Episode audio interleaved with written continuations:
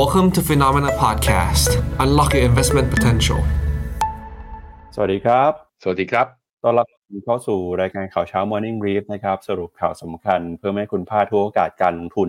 วันศุกร์ที่ 10 พฤศจิกายนนะครับ เจอกับเราสองคน ผมปั๊บเจรติคันติพะโล และพี่แบงค์ใช้นมนักการจันนันท์ครับ สวัสดีครับพี่แบงค์ครับ สวัสดีครับป๊อบครับครับเมื่อวานนี้ตลาดหุ้นของสหรัฐอเมริกานะครับ เห็นสัญญาณการปรับตัวย่อลงมาครับหลังจากที่ มีการออกมาพูดนะครับของประธานเฟดคุณโจมพาเวล เมื่อวานนี้คุณโจมพาเวลก็พูดเอ่อค่อนข้างชัดเจนนะบอกว่าตอนนี้ยังไม่ค่อยมั่นใจสักเท่าไหร่ว่า สิ่งที่เฟดทำไปในช่วงก่อนหน้านี้เนี่ยเพียงพอที่จะทำให้เงินเฟ้อของสหรัฐอเมริกาลงมาหรืออยังอะพอพูดแบบนี้ตลาดก็ตีความว่าเอ้ยไม่แน่ใจว่าจะมีการขึ้นดอกเบี้ยอีกหนึ่งครั้งหรือเปล่านะครับอะพอเฟดส่งสัญญาณขึ้นดอกเบี้ยมาแบบนี้ก็ไม่เป็นผลดีต่อตลาดหุ้นนะครับหุ้นมีแรงกดดันเข้ามาให้เห็น แล้วก็ทิศทางของอัตราแลกเปลี่ยนนะครับค่าเงินดอลลาร์เองเมื่อวานนี้แม้ว่าประธานเฟดจะส่งสัญญาณ ว่าจะขึ้นดอกเบี้ยต่อไปแต่ค่าเงินดอลลาร์ก็อ่อนค่านะครับสินทรัพย์ต่างๆ ทองคำก็ยังย่อลงมาต่อน้ำมันเองเมื่อวานนี้ก็ปรับตัวลงไปต่อด้วยนะครับเมื่อวานนี้สินทรัพย์ส่วนใหญ่ก็ปรับตัวลงมาพร้อมๆกันหมดเลยนะครับพี่แบงค์อืมครับผม จะเห็นว่าถ้าดูจากข่าวทั้งหมดทั้งมวลแล้วก็เป็นอย่างที่ป๊บว่าจริงๆ ก็คือปัจจัยเดียวนะที่ทำให้ตลาดลงเมื่อคืนนี้ดูเหมือนจะออกมาจากคำพูดของคุณเจอร์มพอเวลนั่นเองครับผมครับนอกจากนี้นะครับจะพาคุณผู้ชมไปติดตามกันกับความพร้อมนะครับ ก่อนที่จะเกิดการประชุมเอเปกขึ้น ตอนนี้เนี่ยผู้นำของสหรัฐกับจีนนะครับก็มีโอกาสจะได้พบกันครับแต่ระหว่างนี้ตัวแทนเจ้าหน้าที่ระดับสูงนะครับไม่ว่าจะเป็นรัฐมนตรีว่าการกระทรวงการคลัง รองนายกของจีนก็กำลังพูดคุยกันนะครับ เพื่อหาทางแก้ไขปัญหาความขัดแย้ง ความสัมพันธ์ระหว่างประเทศของทั้งสองอยู่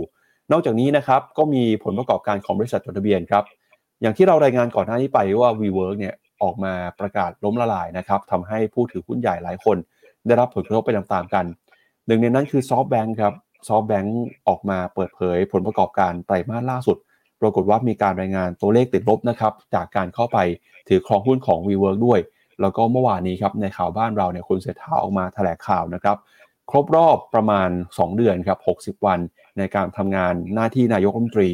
มีการพูดถึงผลงานความสำเร็จต่างๆ ที่ทำไปในช่วงประมาณ 2 เดือนที่ผ่านมา แล้วเดี๋ยวยังไงวันนี้จะมีความชัดเจนมากขึ้นนะครับ เรื่องของแผน full package ของ Digital Wallet ครับ ใครที่รออยู่ วันนี้ก็จะทราบแล้วว่าใครจะได้รับเงิน 10,000 บาทหรือไม่นะครับ อันนี้ก็เป็นข่าวที่เกิดขึ้นในประเทศแล้วก็ต่างประเทศช่วงนี้ครับ อืมครับผมจะตัดสิทธิ์คนรวย ไม่ตัดสิทธิ์คนรวยคำว่ารวยตัดกันที่เท่าไหร่ เหมือนวันนี้น่าจะชัดเจนมากขึ้นอะตลาดหุ้นไทยจะเตรียมขึ้นหรือเปล่า เพราะว่าปรับตัวลงมาตลอดเมื่อวานนี้ตลาดหลักทรัพย์ก็ออกมาแถลงด้วยอะเดี๋ยวเราติดตามกันครับเช้านี้ครับครับไปดูก่อนครับกับตลาดหุ้นสหรัฐเมื่อคืนนี้นะครับดาวโจนส์ติดลบไปครับลบไป 0.6% S&P 500 นะครับปรับตัวย่อลงไป 0.8%ส่วน NASDAQ นะครับก็ติดลบไปเช่นกันนะครับย่อลงมา เกือบ1%ครับมาอยู่ที่ 13,521 จุดหุ้นขนาดกลางขนาดเล็กนะครับ Russell Small Cap 2,000 ติดลบไป 1.7% Wix Index ครับเมื่อวานนี้ปรับตัวเพิ่มขึ้นมาแล้วนะครับหลังจากสัญญาณของคุณโจมพาเวลครับบวกขึ้นมาอีก 5%ครับมาอยู่ในระดับ 15.29 จุดนะครับก็ถือว่าเป็นการเกิดขึ้นเอ่อแรงเทขายนะครับหลังจากที่ตลาดเองก็กังวลแล้วก็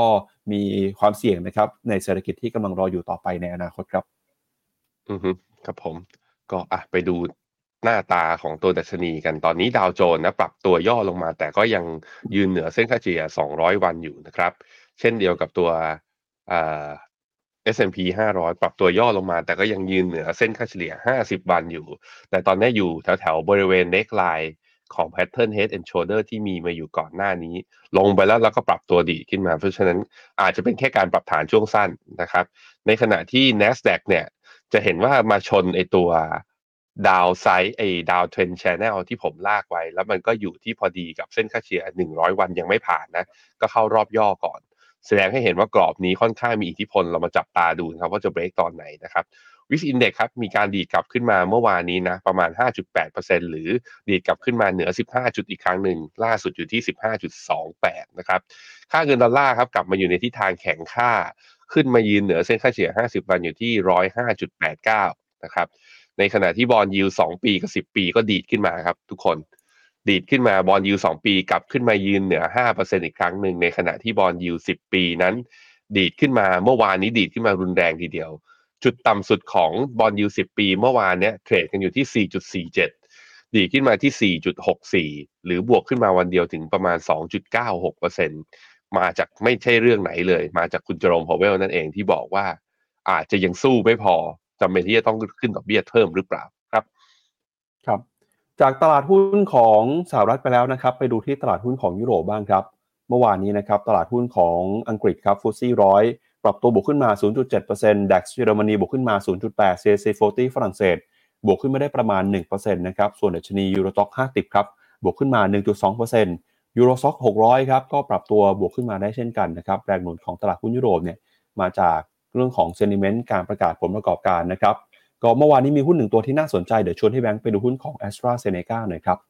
เมื่อวานนี้ราคาหุ้นของ a s t r a z เซ e c a นะครับ ปรับตัวบวกขึ้นมาได้กว่า 2%เลยทีเดียวครับ หลังจากที่มีรายงานข่าวนะครับเรื่องของผลประกอบการ ปรากฏว่าผลประกอบการของ a s t r a z เซ e c a เนี่ยออกมา ถือว่าดีกว่าที่ตลาดคาดการเอาไว้นะครับ พอตัวเลขออกมาดีเนี่ยทำให้ราคาหุ้นก็ปรับตัวบวกขึ้นมาตอบรับนะครับเดี๋ยวไปดูตัวเลขรายได้แล้วก็กำไรหน่อยนะครับแอสตราเซเนกาครับซึ่งเป็นผู้ผลิตเวชภัณฑ์รายใหญ่ออกมาเปิดเผยตัวเลขนะครับ โดยระบุนะครับว่า รายได้แล้วก็กำไรของบริษัทนะครับยังคงเดินหน้าเติบโตขึ้นมาได้อย่างต่อเนื่องเลยนะครับ โดยพ้องยิ่งบริษัทมีกำไรอยู่ที่1เหรียญ73 เซนสูงกว่าที่คาดการไว้ รายได้ก็อยู่ที่ 11,490 ล้านดอลลาร์สหรัฐนะครับเดี๋ยวไปดูราคาหุ้นกันหน่อยครับครับผมก็ราคาหุ้นแอสตราเซเนกาเนี่ยจริงๆ แล้วบวกขึ้นมาบวกแรงนะ แต่ปิดแท่งเนี่ยเป็นจะเห็นว่าปิดแท่งสีแดง ก็มาจาก sentiment ของตลาดอเมริกาที่มีการปรับฐาน แต่ย่อลงมาก็ยังปิดบวกอยู่ดีครับบวกอยู่ที่0.88%เมื่อคืนนี้ครับ ครับไปดูภาพยุโรปกันครับ ตลาดหุ้นยุโรปนะครับ ก็ปิดบวกแรงทีเดียวครับ Euro Stoxx 50เนี่ยบวกขึ้นมาอีก1.2%โดยหุ้นที่บวกมาแรงๆเนี่ยก็มีพวก Siemens Schneider Electric นะแล้วก็ SAP โดยที่ Schneider Electric เนี่ยบวกได้ถึงประมาณ8%ทีเดียว แต่ว่าหุ้นพวกกลุ่มพวก สินค้าอุปโภคบริโภค พวกนี้นะ พวก Louis Vuitton L'Oréal เอ่อ Hermès Kering ก็บวกกันทั้งหมดทั่วหน้า ก็แสดงว่าเป็นการบวกในเรียกว่าทั้งทั้งทั้งตลาดนั่นแหละ ก็เลยทำชุดให้ดัชนีเนี่ยบวกขึ้นมาได้ Euro Stoxx หกร้อยก็บวกขึ้นมาได้ไม่น้อยทีเดียวครับ บวกได้ศูนย์จุดแปดสี่เปอร์เซ็นต์ DAX ของเยอรมนีก็บวกขึ้นมา ทั้งสามดัชนีเนี่ยที่ผมบอกมานี้ถ้าไม่รวม CAC 40 กับ FTSE ร้อยนะยืนเหนือเส้นค่าเฉลี่ย50 วันอีกครั้งหนึ่ง FTSE เนี่ยรอบ rebound รอบนี้ดูเหมือนจะ underperform เมื่อเทียบกับประเทศอื่นๆนะครับค่าเงินยูโรเข้าไปดูกันหน่อยพอดอลลาร์แข็งค่าปุ๊บยูโรก็กลับมาอ่อนค่าอีกทีหนึ่งครับ ล่าสุดก็ยูโรยืนแถวๆ 1.07 ไม่ไหวนะ ตอนนี้อยู่ที่ 1.067อ่าเมื่อเทียบกับดอลลาร์ในขณะที่ค่าเงินปอนด์ก็กลับมาอยู่ในโซนอ่อนค่าอีกทีหนึ่งครับ ล่าสุดเช้านี้อยู่ที่ 1.22 นะครับ ไปดูที่ตลาดหุ้นของเอเชียกันต่อเลยนะครับ ล่าสุดตลาดหุ้นเอเชียซื้อขายกันเนี่ยตอนนี้ก็เห็นการปรับตัวนะครับโดยดัชนีนิกเกอิ225 ของญี่ปุ่น ตัวเลขตอนนี้นะครับอยู่ที่ลบไปประมาณ 0.8%ครับมาอยู่ที่ 32,375 จุดออสเตรเลียนิวซีแลนด์นี้ก็ร่วงลงไปเช่นกันนะครับส่วนหุ้นจีนครับหลังจากปรับตัวลงเมื่อวานนี้นะครับเช้านี้กำลังจะเปิดแล้วนะครับหังเซ็งฮ่องกงเมื่อวานนี้ติดลบไป 0.3%แล้วก็หุ้นไทยครับแต่ทีเซ็ตอินดี x เมื่อวานหุ้นไทยผันผวนมากครับพี่แบงค์ระหว่างวันเนี่ยเคลื่อนไหวบวกลบประมาณเกินกว่า 20 จุดนะฮะ ช่วงเช้าเนี่ยเปิดติดลบไปครับแล้วก็ช่วงบ่ายมีแรงซื้อกลับคืนขึ้นมาได้ บางช่วงบางตอนหลุดพันสี่ไป แต่ปิดมามีแรงซื้อขึ้นมายืนอยู่เหนือพันสี่ร้อยจุดได้นะครับก็ถือเป็นวันที่ผันผวนพอสมควรเลยทีเดียวครับหุ้นของอินเดียนะครับติดลบไป 0.3%หุ้นของเวียดนามเมื่อวานนี้ลบลงไป 0.6%ครับครับตัวตลาดหุ้นญี่ปุ่นนะเช้านี้เปิดมาย่ออยู่เนี่ยก็ยังยืนอยู่เหนือเส้นค่าเฉลี่ย 20 วัน หลังจากที่รีบาวขึ้นมาเมื่อสัปดาห์ที่แล้วนะการปรับฐานเนี่ยยังถือว่าค่อนข้างเบา แสดงให้เห็นว่ามีความแข็งแกร่งนะรอปัจจัยใหม่กระตุ้น ถึงแม้ว่าตลาดหุ้นอเมริกาปรับฐานเมื่อวานนี้ก็ตัวเองก็ไม่ยอมปรับลงด้วยนะครับ ตัวคอสฟีของเกาหลีครับ ไปไปมามานะทุกคนคอสฟีเกาหลีเนี่ยเมื่อวันจันทร์เนี่ย เปิดเปิดตลาดมาปุ๊บนะ เดี๋ยวผมดูให้ บวกขึ้นไปประมาณ 1.6เปอร์เซ็นตแต่ว่าปิดตลาดเนี่ยบวกขึ้นไป 5.6เปอร์เซ็นคือบวกระหว่างวันเนี่ย4เปอร์เซ็นแรงทีเดียว จากเรื่องมาตรการห้ามช็อตเซลล์ แต่หลังจากนั้น 4 วันทำการที่ผ่านมาจนถึงล่าสุดตอนนี้นะคือกลับลงมาเนี่ยเหลือบวกเพียงแค่ 1.6%เมื่อเทียบกับเมื่อสัปดาห์ที่แล้วแหละเข้ารอบย่อ มารอดูกันอย่างที่ผมบอกไปนะ มารอดูกันว่าเส้นค่าเฉลี่ย 20 วันเนี้ยคือจะหลุดข้ามลงมาหรือเปล่า ถ้าไม่หลุดข้ามลงมาอย่างเงี้ย ก็ถือเสมือนหนึ่งว่าทดสอบเส้นค่าเฉลี่ย 200 วันไปรอบแรก แล้วดูกันครับว่าจะมีแรงดีดกลับขึ้นมา เพื่อที่จะขึ้นไปทดสอบแล้วทะลุผ่านได้หรือไม่นะครับ ตัวห่างเสงกับตัว S share นะครับก็ลงมา 3 วันทำการติดและยังซึมซึมๆ ปรับฐานลงอยู่ก็รอบรีบาวที่ผ่านมาก็ถือว่ายัง underperform ปัจจัยก็อย่างที่เราพอจะทราบกันก็คือว่าเศรษฐกิจของจีนมีแนวโน้มอาจจะอ่อนแอเขาก็บอกว่ายอดขายยอดสั่งซื้อบน e-commerce platform ในวันคนโสดหรือ 11 11 เนี่ย ก็อาจจะไม่ได้เยอะเท่าที่ตลาดคาดการณ์อันนั้นน่ะ ซึ่งถ้าเป็นอย่างนั้นจริงก็แสดงให้เห็นว่าเศรษฐกิจจีนยังแบบว่าต้องการการกระตุ้นจริง ๆ ซึ่งเรายังไม่เห็นเนาะแล้วก็ตลาดอีกอย่างหนึ่งผมคิดว่าตลาดน่าจะไปคาดหวัง อยากเห็นสีจิ้นผิงจับมือกับคุณโจไบเดนที่การประชุมเอเปกนะซึ่งก็เดี๋ยวเราจะได้รู้กันแล้วว่าแกจะไปบินไปจริง ๆ หรือเปล่านะครับไต้หวันเช้านี้ครับบวกแค่เพียง 0.03%เกาะอยู่ที่เส้นค่าเฉลี่ย100 วันนะพอเพื่อนบ้านเขาเปรับฐานกันหมดตัวเองก็เลยไปไม่ได้นะต้องรอก่อน เวียดนามหลังจากบวกแรงนะครับ เมื่อวานนี้ย่อลงมา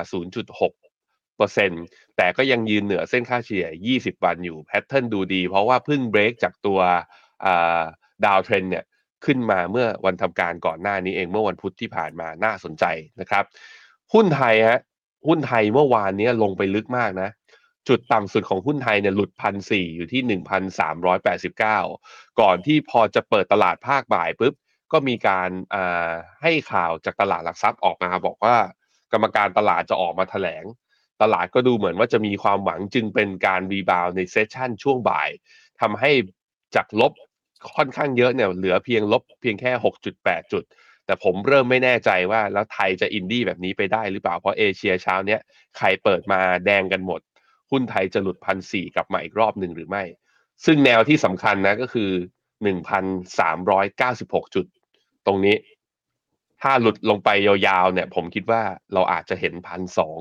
นั้นเรื่องมาตรการกระตุ้น digital wallet เอง เรื่องการถแถลงนโยบาย เรื่องกลตกับตลาดหลักทรัพย์เรียกความเชื่อมั่น สิ่งเหล่านี้ต้องมาดูครับว่าจะสามารถผลักดันให้ sentiment ของตลาดหุ้นไทยฟื้นกลับมาได้หรือเปล่า พอดอลลาร์ครับไปดูเมื่อกี้ดอลลาร์ผมบอกไปแล้วเนาะอะมาดูด้าน Dollar Index อีกทีหนึ่งดอลลาร์เนี่ยดีดกลับมาอยู่ในโซนแข็งค่าอีกทีหนึ่งก็แน่นอนพอดอลลาร์แข็งค่า ค่าเงินบาทเราก็กลับมาอ่อนค่าเล็กน้อย เมื่อวานนี้อ่อนค่ามาประมาณ 0.7%เช้านี้อยู่ที่ 35.77 นั่นแปลว่าอะไร แปลว่าเส้นค่าเฉลี่ย 100 วันยังทำหน้าที่เป็นแนวรับสำคัญ บาทไทยยังไม่อ่ายังไม่แข็งจนต่ำกว่า 35.5 นะครับ ครับไปดูราคาสินค้าโภคภัณฑ์กันหน่อยครับ ล่าสุดราคาทองคำในเช้าวันนี้นะครับ ซื้อขายกันอยู่ที่ 1,960 ดอลลาร์ต่อทรัลล์ครับราคาทองคำเนี่ยเมื่อคืนนี้ปรับตัวเพิ่มขึ้นมานะครับมาบวกขึ้นมาได้ประมาณสักเเกือบเกือบสองเหรียญครับหลังจากที่ตลาดเองก็เฝ้ารอข่าวนะครับโดยพ้องยิ่งการส่งสัญญาณจากประธานเฟดโจมพาวเวลนะครับพอออกมาบอกว่าจะต้องทำอะไรบางอย่างเพิ่มเติมเนี่ยก็เข้ามากดดันนะครับเรื่องของค่าเงินให้มีความเปลี่ยนแปลงแต่แล้วก็ตามทองคำก็ยังยืนอยู่นะครับแต่ระดับที่ยืนอยู่ตอนนี้เนี่ยก็คือจุดที่ต่ำที่สุดในรอบประมาณ 3 สัปดาห์แล้วนะครับ ส่วนที่ทางของราคาน้ำมันครับหลังจากที่ถูกแรงเทขายออกมาอย่างต่อเนื่อง เนื่องจากความกังวลเรื่องของอุปทานแล้วก็อุปสงค์ที่หายไปนะครับอุปสงค์ที่หายไปอุปทานเนี่ยก็ยังมีอยู่นะครับทำให้ราคาน้ำมันเนี่ยก็ปรับตัวลงมาจนหลุด 80 ดอลลาร์ แต่ล่าสุดมีแรงซื้อกลับคืนขึ้นมาแล้วนะครับ WTI 75 ดอลลาร์ Brent นะครับอยู่ที่ 80 ดอลลาร์ในช่วงเช้าวันนี้ครับครับผมเดี๋ยวผมขอแวะไปสวัสดีคุณผู้ชมก่อนนะฮะสวัสดีคุณคุกไก่นะครับเขาบอกอ่าวันนี้หนีไปฟังที่เพชรบูรณ์หมอกเยอะมาก เออรบกวนลองดู PM 2.5 ด้วยนะครับ มันอาจจะไม่ใช่หมอก ลองดูกันหน่อยพอเข้าฤดูหนาวทีไรต้นปีทีไรนี่ผมเสียวทุกทีเลยนะครับ ดูแลตัวเองด้วย เฮ้ย คุณศิลมูลสวัสดีครับเขาบอกตัวแทนแห่งดวงจันทร์จะลงทันแกเองแหม เห็นแล้วแบบว่าดาวประกอบเพลงเซเลมูนอยู่ในหัวผมขึ้นมาพอดีเลยนะฮะสวัสดีคุณยาดา สวัสดีคุณซีเอคุณอุฟุนะฮะคุณอุฟุเขาถามมาอย่างนี้พี่ปั๊บ เขาถามผมอะให้ผมตอบยังไงดีเขาบอกว่าสิบเอ็ดสิบเอ็ดวันคนโสดต้องทำยังไงถึงจะไม่โสดครับ พี่ปั๊บครับต้องทำยังไงไม่รู้เหมือนกันครับไปหาแฟนดีครับเออก็ไปหาแฟนแนะนำครับ คือต้องจีบประก่อนหน้านี้นะต้องจีบประก่อนหน้านี้ แล้วต้องใกล้เคียงมากๆ ว่าเออ ผู้หญิงเขาจะมีใจ คุณก็จะสามารถเปิดตัวผ่านสื่อได้ เหมือนที่เมื่อวานนี้คุณนนกุลเขาเปิดตัวแล้วว่าเขาจีบคุณแอปทักษะออนนะฮะโอ้โหชอบคู่นี้ ผมชอบคู่นี้มาก นะฮะ ก็อะ ให้กำลังใจเขา ตอนนี่เรามาจะมาอ่านข่าวบันเทิงกันแล้วนะ คุณสมชัยก็บอกหนึ่งหมื่นให้ทุกคนที่รายได้ต่ำแสน และให้ลงทะเบียนรับอ๋ออันนี้เขามีข่าวหลุดเหรอ หรืออะไรคุณเป็นตัวแทนสมาชิกเพื่อไทยหรือยังไงฮะ ยังไม่แถลงนะครับ เดี๋ยวรอดูว่าจะเป็เอนยังอไงผมก็ว่าคุณปั๊บโสดไหมครับ วันคนโสดแล้วคุณปั๊บโสดไหมครับ อ่าเป็นเรื่องอะไรครับพี่แบงค์ โอเคครับ ผมไปไปค่ะอะไปดูราคาทองกันครับ แหม เอ่อราคาทองเมื่อวานนี้นะครับ ดีดขึ้นมาประมาณแปดเหรียญนะเช้านี้อยู่ที่หนึ่งพันเก้าร้อยหกสิบเหรียญต่อทรอยออนซ์แต่จะเห็นว่าทองเนี่ยหลุดตรงฟิโบนัชชีหกสิบเอ็ดจุดแปดลงมาแล้ว โดนเซลล์สัญญาณจาก MACD มาแล้ว เพราะฉะนั้นก็อาจจะเป็นการเด้งรีบาวถ้าไม่ผ่านเส้นค่าเฉลี่ย 20 วัน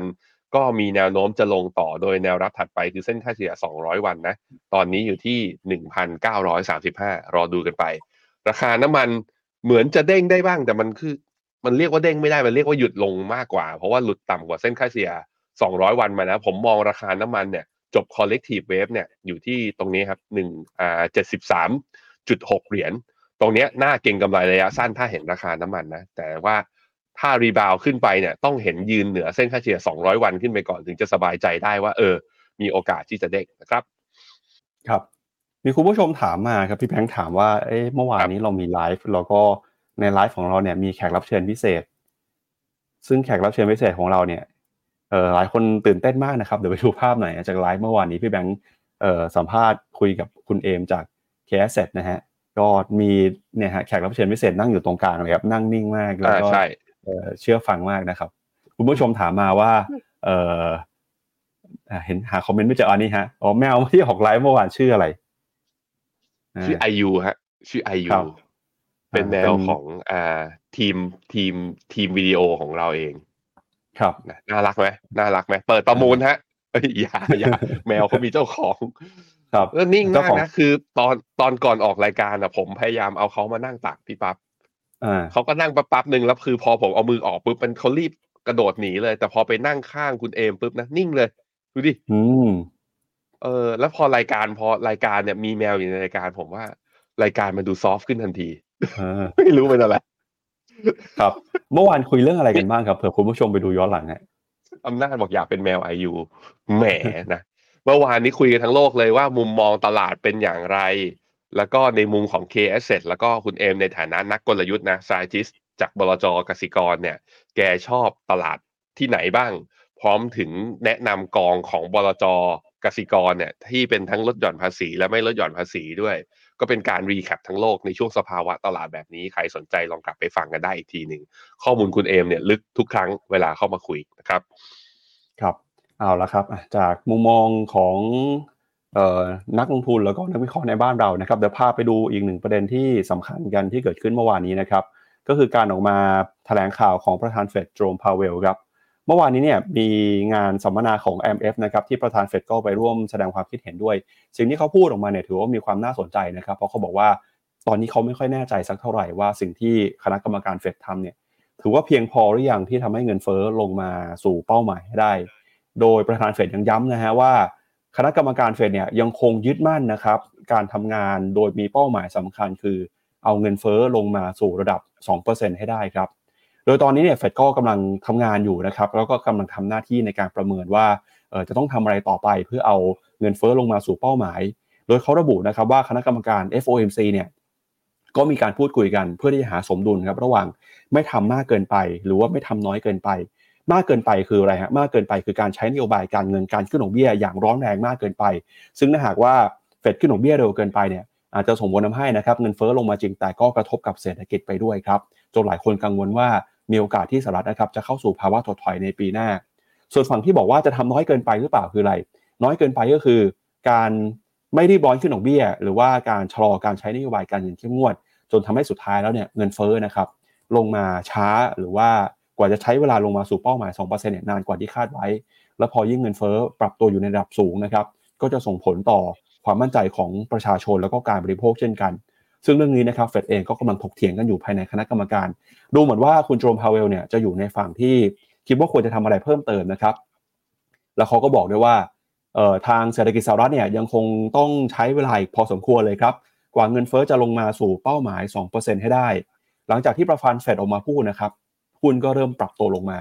แล้วก็บอลยูนะครับก็เริ่มปรับตัวเพิ่มสูงขึ้นนะครับนักทุนก็กำลังประเมินท่าทีประเมินสถานการณ์แล้วก็ตอนนี้เนี่ยตลาดก็เริ่มให้น้ำหนักนะครับว่า ในปีหน้าแม้ว่าจะยังไม่มีใครเชื่อว่าจะขึ้นดอกเบี้ยอีกเนี่ยแต่ก็น้ำหนักเองก็เริ่มมีการปรับเปลี่ยนนะครับหลังจากที่เฟดส่งสัญญาณในการใช้นโยบายการเงินเข้มงวดเมื่อคืนนี้ อย่างล่าสุดเนี่ยการประชุมในเดือนธันวาคมนะครับตลาดค่อนข้างจะมั่นใจครับว่าจะไม่มีการขึ้นดอกเบี้ย แต่ตอนนี้นะครับตัวเลขอาจจะมีการเปลี่ยนแปลงไปบ้างแต่ก็ยังถือว่าน้อยกว่า 10%อยู่ เพราะฉะนั้นเนี่ยปีนี้ไม่น่าจะเห็นการขึ้นดอกเบี้ยแล้วนะครับถ้าเชื่อตามมุมมองของตลาด แต่ปีหน้าเนี่ยพอประธานเฟดยืนยันแบบนี้ ก็เริ่มมีคนไม่แน่ใจว่าจะเอายังไงกันต่อดีนะครับพี่แบงค์ กับผมอะไปดูฮะ Fed Watch Tools compare นะ เปรียบเทียบโอกาสในการที่เฟดจะขึ้นดอกเบี้ย หรือคงดอกเบี้ย ในการประชุมครั้งหน้าคือวันที่ 13 ธันวาครั้งสุดท้ายของปีนี้นะ จะเห็นว่าโอกาสในการปรับขึ้นดอกเบี้ย 25 basis point มันเพิ่มขึ้น จากวันก่อนหน้านี้อยู่ต่ำกว่า 10%ดีดขึ้นมาเป็น 14.6 แน่นอนว่า 14.6 มันไม่สูงพอขนาดที่มันจะขึ้นดอกเฟดจะขึ้นดอกเบี้ยครั้งหน้าหรอก แต่มันก็จะสะท้อนให้เห็นว่ามุมมองเหี่ยวเนี่ยมันทำให้โอกาสแล้วก็เอาลุกของตลาดเนี่ยเปลี่ยนไปบ้างพอสมควร ลองไปดูไกลๆครับ การประชุมครั้งแรกของปี 2024 นะก็จะเห็นว่าโอกาสในการคงดอกเบี้ยนั้นลดลงนะจาก 82%เหลือ 76%แล้วจากขึ้นดอกเบี้ย 50 basis point เนี่ยเพิ่มขึ้นจาก 16%ขึ้นเป็น 21%ขึ้น 50 basis point นะจาก 0.8%เพิ่มเป็น 1.8%เห็นไหม เนี่ยคำพูดของคนคนหนึ่งนะทำให้มุมมองต่อดอกเบี้ยของตลาดนั้นเปลี่ยนไป ถึงแม้จะเปลี่ยนไปไม่เยอะแต่เริ่มเห็นทิศทาง แล้วถ้าเนี่ยเดี๋ยวนักข่าวกับผู้สื่อข่าวเอาไมค์ไปจ่อถามเฟดสาขาย่อย ถ้าความเห็นไปในทางเดียวกันกับคุณโจมพาวเวล ผมคิดว่าตัวเลขตัวเนี้ยไอ้ probability หรือโอกาสในการขึ้นดอกเบี้ยเนี้ยอาจจะขยับเพิ่มขึ้น เพราะฉะนั้น bond yield ก็อาจจะยังไม่ได้ร่วงแรงหลังจากนี้ก็ได้ อันนี้คือเรื่องที่หนึ่งนะ ที่มีส่งผลกระทบทำให้ bond yield ดีดขึ้นมา ผมอ่าผมเปิดหน้า bond yield ค้างไว้จะได้เห็น เรื่องที่สองที่ bond yield ทำไมเมื่อวานนี้ bond yield สิบปีกับสองปีถึงดีดขึ้นมาด้วย เพราะว่าอเมริกากระทรวงการคลังมีการประมูลพันธบัตรปรากฏว่าประมูลพันธบัตรมารอบนี้เนี่ย คือเหมือนกับว่าของ คือความต้องการซื้อน้อย แต่ supply เยอะขึ้น ก็จึงทำให้ประมูลออกมาแล้ว ราคาเนี่ยคือถูก พอราคาถูกก็แปลว่ายิวอะหรือว่าคูปองที่ต้องจ่ายให้กับนักลงทุนเนี่ยสูงขึ้น bond yield จึงดีดมากขึ้น อันนี้เราเห็นเป็นพอยที่สองนะที่ทำให้ bond yield นี่ดีดขึ้น ถามว่าแล้วมีเรื่องอะไรอีก ผมคิดว่า ถ้าตลาดกังวลเอ่อเรื่องหนึ่งคือเรื่องกังวลเงินเฟ้อ ก็ คุณเจโรโพเวลพูดมาแบบนี้ปุ๊บก็แสดงให้เห็นว่าแกอาจจะหมายถึงว่าเงินเฟ้อลงได้ไม่ง่ายหรือเปล่า โดยเฉพาะตัวคอ CPI ซึ่งไม่ได้รวมอาหารกับพลังงาน แล้วก็ไอ้เป้าหมายสองเปอร์เซ็นเนี่ย ก็จริง ๆ อันนี้เรื่องนี้เรารู้กันอยู่ก่อนหน้านี้แล้ว เพียงแต่ว่าทุกครั้งที่ตลาดรีบาวเราก็จะทำเป็นลืมๆมันไป แต่ว่าพอมันกลับมาอีกทีหนึ่งมันก็จะกลับมาทำให้เรารู้ว่าเออ การที่เฟดจะเอาลงมาอยู่ที่สองเปอร์เซ็นเนี่ยคำว่า higher for longer อาจจะเป็นเรื่องจริงมากขึ้น คือ คงจะรีบลดดอกเบี้ยยากถึงแม้จะขึ้นได้น้อยก็ตามนะครับไปดูหน้า presentation ของปั๊บกันหน่อยครับครับไปดูข้อมูลประกอบกันหน่อยนะครับว่าตอนนี้เนี่ยเงินเฟ้อนะครับของสหรัฐแม้ว่าจะเริ่มปรับตัวลงมาแล้ว แต่อย่างนั้นก็ตามนะครับเงินเฟ้อยังคงอยู่สูงกว่าระดับเป้าหมาย 2%ของเฟดถ้าดู CPI เนี่ยตอนนี้อยู่ที่ 3.7 นะครับเอ่อ core CPI ครับ อยู่ที่ประมาณ 4.1 นะครับ แล้วก็ตัวเลข shelter CPI เนี่ยอยู่ที่ประมาณ 7.2 ครับ จะเห็นว่าส่วนต่างระหว่าง core CPI แล้วก็ core CPI ที่ไม่รวมกับราคาที่อยู่อาศัยนะครับ เริ่มมีส่วนทางที่แตกต่างกันเพิ่มมากขึ้นนะครับ อืม ครับผม ไปดูเพิ่มเติมฮะแล้วนักวิเคราะห์ในตลาดมองยังไงบ้างนะครับ ครับผมก็ยังมองนะว่าดอกเบี้ย หรือว่าเฟดฟันเนี่ยจะอ่าเฟดฟันเรทเนี่ยจะพีคอยู่แถวๆเดือน จริงๆก็คือแถวจุดนี้ แล้วจะค่อยๆปรับตัวลดลงตั้งแต่การประชุมครั้งที่สองครั้งที่สามของปีหน้านั่นเองนะครับ ส่วนหนึ่งก็ที่เห็นเริ่มสัญญาณว่ามันแปลได้ไหม ว่านี่คือสัญญาณที่อ่อนแรงลง แล้วก็อาจจะเป็นอีกมุมหนึ่งที่มางัดกับว่าเงินเฟ้อน่าจะลงจริง แล้วก็ดอกเบี้ยไม่จำเป็นต้องขึ้นก็คือตลาดแรงงานนั่นเองอย่างตัว job open นะครับ ตัว joyce open กับ เมื่อเทียบกับสัดส่วนกับคนว่างงานเนี่ยก็จะเห็นว่าตอนนี้อยู่ที่ 9 ล้านไอ้ job open นะ 9 ล้าน5แสนตำแหน่ง ซึ่งปรับลดจากจุดพีของปี 2022 เนี่ยลงมาจากประมาณ 12 ล้านตำแหน่ง ก็แสดงให้เห็นว่าคือการหางานนั้นดูแบบว่าตลาดแรงงานเริ่มเริ่มตึงตัวมากขึ้นหรือเปล่า แล้วก็เริ่มเนี่ยครับเริ่มกราฟเริ่มเป็นเนี่ยทิศทางเป็นสโลปลงนะครับ ในขณะที่ GDP นะครับ ก็คาดการณ์ของปี 2023 เนี่ยจะอยู่ที่ 2.3%แต่ปีหน้าเนี่ยก็อยู่ที่ 1%ถึงแม้ว่าจะมีการปรับประมาณการเพิ่มขึ้น ตั้งแต่เดือนกรกฎาเป็นต้นมานะ แต่ก็ยังอยู่ที่ระดับ 1%ซึ่งน้อยกว่าระดับนี้เกินเท่าตัวทีเดียว นั่นแสดงให้เห็นว่าอ่าอเมริกาเนี่ยก็คือเข้า new normal นะ ก็คือ GDP อาจจะโตโตได้น้อย แต่ว่าอย่างเมื่อวานเนี้ยคุยกับคุณเอม คุณเอมก็บอกว่าเรื่อง recession อาจจะดีเลย์ออกไป น่าจะเป็น soft landing คือ GDP เนี่ยเบา แต่ไม่ถึงขั้นติดลบนั่นเองนะครับ ครับ เมื่อเทียบตัว GDP ของอเมริกานะครับ กับ GDP ของโลกเนี่ยก็จะเห็นว่า GDP ของโลกปีหน้าเนี่ยจะโตอยู่ที่ประมาณ 2.6%อเมริกาโตหนึ่งนะยุโรปเนี่ยจะปีหน้าจะโตดีกว่าปีนี้นะครับเพราะปีนี้มีหลาย ๆ ประเทศเนี่ยเข้า technical recession ไป ยุโรปจะอยู่ที่ 1.1 ประเทศที่จะมี GDP โตดีกว่าอ่าโลกนะก็คือจีน แต่ก็ต่ำกว่าเป้านะอยู่ที่ 4.5 เอเอเชียเอสเจแปอยู่ที่ 4.55เอ่อบูมเบิร์กนักวิเคราะห์จากบูมเบิร์กดูมีความหวังกับหุ้นไทยเอ่อกับเศรษฐกิจไทยนะครับ เศรษฐกิจไทยปีนี้คาดการณ์ว่าโต 3 แต่ปีหน้าคาดว่าจะโต 3.6 ผมคิดว่าเริ่มมีการ calculate แล้วก็ factor in เรื่องมาตรการกระตุ้นเศรษฐกิจของนโยบายจากภาครัฐเข้าไปด้วย ในขณะที่ญี่ปุ่นนะปีหน้าจะโตประมาณ1% ใกล้ใกล้ใกล้เคียงกับทางฝั่งอเมริกานะครับครับอะแล้วก็เป็นภาพจากการที่คุณโจรมพาเวลแถลงข่าวเมื่อวานนี้ครับพี่แบงค์คือระหว่างที่เขากำลังพูดอยู่เนี่ยมีกลุ่มผู้ประท้วงครับออกมาประท้วงหน้าเวทีแล้วก็ขึ้นมาบนเวทีเลยนะครับ จนเจ้าหน้าที่เนี่ยต้องพาคุณโจรมพาเวลนั่งไปหลบก่อนนะเพื่อเอ่อเป็นการป้องกันไม่ให้เกิดเอ่อเหตุการณ์ที่อันตรายหรือว่ารุนแรงขึ้นนะครับ ผู้ประท้วงออกมาตะโกนครับบอกว่า ให้หยุดนะครับให้เงินสนับสนุนอุตสาหกรรมที่เป็นพลังงานฟอสซิลฮะหรือว่าอยากจะเห็นการทำงานเพื่อสิ่งแวดล้อมเพิ่มมากขึ้นนะครับ ก็ทำให้การพูดคุยการแถลงข่าวเนี่ยหยุดไปพักหนึ่งเลยครับ ก่อนที่เจ้าหน้าที่จะจัดการนำตัวผู้ประท้วงลงมา คุณโจรมพาเวลถึงค่อยมาแถลงข่าวต่อนะครับ อันนี้ก็เป็นภาพข่าวที่เกิดขึ้นจากเมื่อวานนี้ครับพี่แบงค์ก็จากประเด็นนะครับ เรื่องของการใช้นโยบายการเงินจากฝั่งสหรัฐไปแล้วฮะไปดูเรื่องของนโยบายการคลังกันบ้างครับ วันนี้เนี่ยจะเป็นวันที่เริ่มต้นนะครับที่คุณเจเน็ตเยเลนประธานเอ่อขอแพ้รัฐมนตรีว่าการกระทรวงการคลังสหรัฐนะครับ จะเข้ามาพูดคุยกับรองนายกรัฐมนตรีของจีนนะครับในประเด็นที่เกี่ยวข้องกับความสัมพันธ์ทางเศรษฐกิจความสัมพันธ์ทางการค้านะครับ คุณเจเน็ตเยเลนนะครับจะพบกับคุณเหอรี่เฟิงรองนายกจีน แล้วก็รัฐมนตรีว่าการกระทรวงการคลังนะครับ จะมีการพูดคุยกันเป็นเวลา 2 วัน ตั้งแต่วันที่ 9 ถึง 10 พฤศจิกายนก็คือ วันนี้ตามเวลาสหรัฐนะครับ โดยการเจรจาทวิภาคีเนี่ยเป็นส่วนหนึ่งของการผลักดันนะครับความสัมพันธ์ของจีนและสหรัฐให้ฟื้นคืนดีมากขึ้น หลังจากทั้งสองประเทศมีการเผชิญหน้ากันนะครับเรื่องของเศรษฐกิจเรื่องของการค้า การประชุมครั้งนี้จัดขึ้นมาก่อนการประชุมระหว่างผู้นำโจไบเดนและสีจิ้นผิงนะครับในการประชุมสุดยอดผู้นำความร่วมมือทางเศรษฐกิจเอเชียแปซิฟิกหรือว่า APEC Summit ครับที่จัดขึ้นที่สหรัฐอเมริกาในซานฟรานซิสโกนะครับประเด็นที่ทุกฝ่ายจับตากันก็คือ ทั้งสองฝ่ายเนี่ยจะหาทางแก้ไขความขัดแย้งทางเศรษฐกิจทางการค้าอย่างไร คุณเจเน็ตเยเลนก็บอกนะครับว่าตอนนี้ทางสหรัฐเนี่ยพยายามจะหาทางแก้ไขนะครับแล้วก็พยายามจะหาความหาเครื่องมือทางเศรษฐกิจที่เข้ามานะครับหนึ่งคือสามารถรักษาผลประโยชน์ของชาติได้ และสองก็คือสามารถมีความสัมพันธ์ทางการค้าที่ดีกับหลายประเทศได้ด้วยนะครับอย่างไรก็ตามเนี่ยทางจีนก็ออกมาบอกเช่นกันบอกว่ามาตรการที่สหรัฐเคยประกาศใช้ก่อนหน้านี้นะครับ มีหลายมาตรการที่ทำให้จีนเนี่ยอยู่ในที่นั่งลำบากเอ่อบริษัทของจีนนะครับถูก discredit แล้วก็มีการถูกกล่าวหานะครับในข้อกล่าวหาที่ไม่เป็นธรรมด้วย การประชุมครั้งนี้จึงมีความสำคัญนะครับว่าทั้งเจ้าหน้าที่ระดับสูงระหว่างจีนกับสหรัฐเนี่ยจะหาทางแก้ไขปัญหาที่เกิดขึ้น ในตอนนี้อย่างไรก่อนที่ผู้นำสูงสุดของทั้งสองชาติ จะมาพบเจอกันนะครับในการประชุมเอเอเปกหลังจากพิธีเปิดวันที่ 13 พฤศจิกายนเป็นต้นไป อันนี้ถือเป็นเรื่องที่ต้องน่าจับตากันว่าทั้งสองฝ่ายเนี่ยจะ สามารถหาทางแก้ไขปัญหาที่เกิดขึ้น แล้วก็จะร่วมมือกันได้ยังไงบ้างนะครับ อืมคล้าย ๆ กับว่าเป็นการหารือกันก่อน เพื่อดูว่าทิศทางมันไปด้วยกันได้ไหม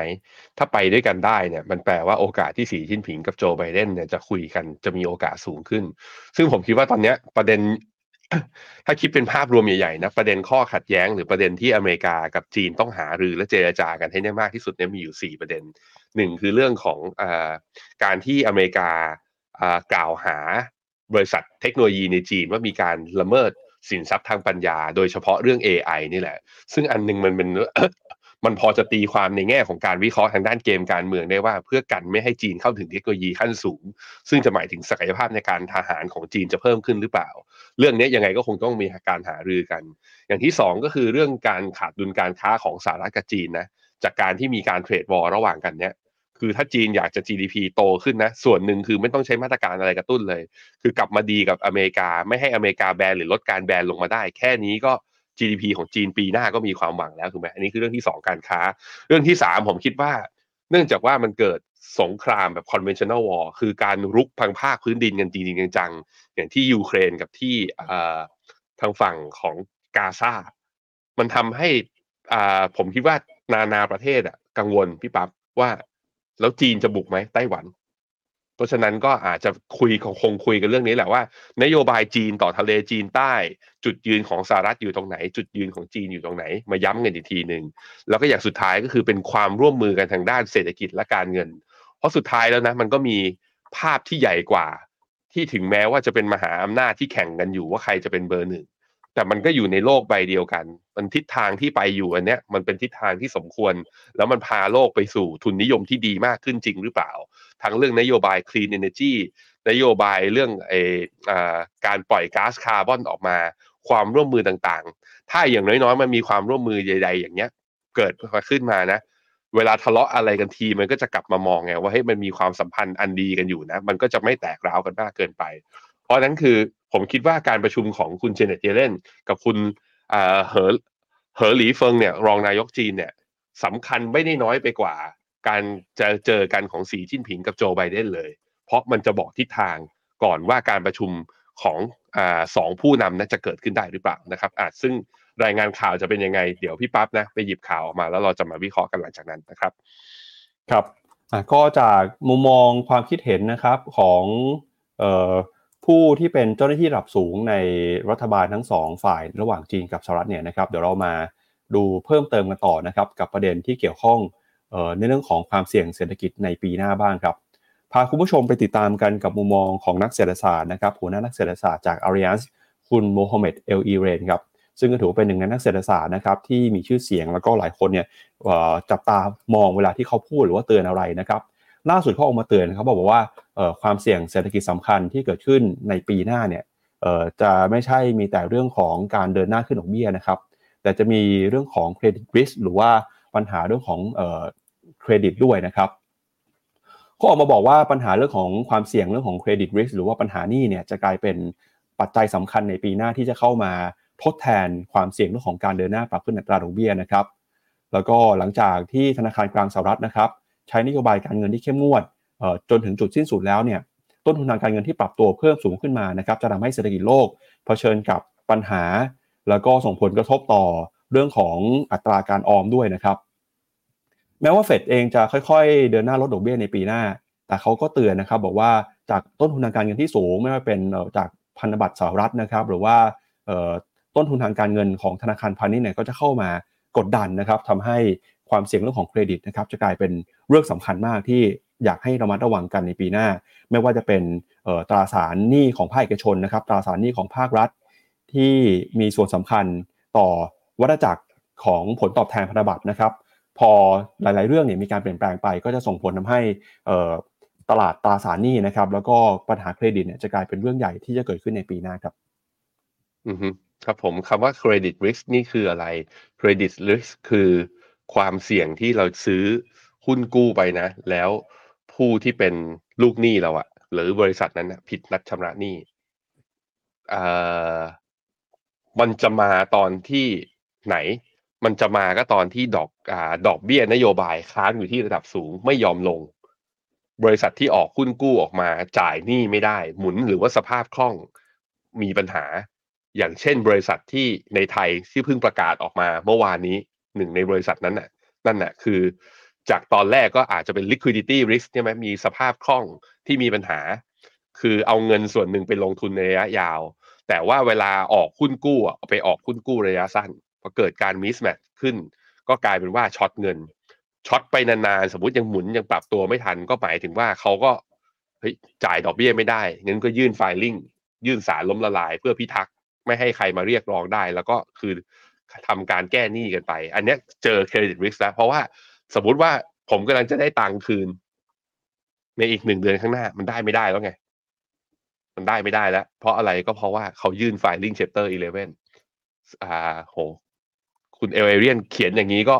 มันก็มีพอยต์มันก็มีพอยต์ตรงที่ว่าไอ้คำว่า higher for longer เนี่ย ตลาดยังไม่รู้นะ นักวิเคราะห์ยังไม่รู้เลยว่าคำว่า higher คือแล้วจะสูงเท่าไหร่ longer คือแล้วนานเท่าไหร่แต่ว่าถ้าสูงเกินไปและนานเกินไปแน่นอนมันจะมีบริษัทที่อาจจะทนไม่ไหวอยู่ ซึ่งเราก็พอเห็นบ้างแล้วมันจะมี damage อยู่บ้าง บริษัทในอเมริกาในช่วงที่ผ่านมาก็มีการยื่น filing chapter 11 กันอยู่ระดับหนึ่ง หรืออย่างเมื่อตอนต้นปีตอนเดือนมีนา บริษัทที่ขาดสภาพคล่องไปจากการที่ถือพันธบัตรอย่างเดียวนะ แล้วพันธบัตรมันดีดตัวขึ้นมา mark to market แล้วตัวเอง lost อย่างธนาคาร regional bank หรืออย่าง SVB อะมันก็เห็นมาแล้ว เพราะฉะนั้นก็เป็นอีกเรื่องหนึ่งที่ต้องไม่ประมาทเพราะฉะนั้นจะลงทุนในตราสารหนี้ quality ของเครดิตนี้สำคัญ ต้องเป็นบริษัทที่อาจจะต้องมีความเชื่อมั่นจริง ๆ แล้วก็ต้องเป็นบริษัทที่ประกอบธุรกิจ แล้วก็มันเป็นเรื่องของบริษัทพิบาลด้วยนะการไม่ตกแต่งงบ ซึ่งเรื่องนี้เอาตรงๆนะเออมันก็ต้องเป็นนักนักลงทุนที่แบบว่าต้องจริงจังและหาความรู้เพิ่มเติม ซึ่งกันเป็นอย่างนั้นมันก็เลยเป็นที่มาที่ว่า ถ้าสมมติเราไม่ได้รับความเสี่ยงได้อย่างตลาดหุ้นแบบว่าอยากอยากอยากจะลงทุนในหุ้นแล้วผันผวนขนาดนั้น อยากจะลงทุนในตราสารนี้ ตัวผมเองอะแนะนำนะ อยากเชียร์ให้แบบซื้อกองทุนรวมตราสารหนี้ดีกว่าไปซื้อเป็นหุ้นตัวตัว แล้วเราไปหวังแค่ยิว แล้วสุดท้ายนะ มันก็ตอนขาจบอะสิ่งใดที่เรารู้ไม่จริง อาจจะจบไม่สวยหลาย ๆ ครั้งต้องระวังนะครับครับไปดูอัตราการเปลี่ยนแปลงของผลตอบแทนพันธบัตรรัฐบาลของสหรัฐกันหน่อยนะครับ ประเภท 2 ปี 5 ปีแล้วก็ 10 ปีนะครับเดี๋ยวปีนี้เป็นปีที่มีความเคลื่อนไหว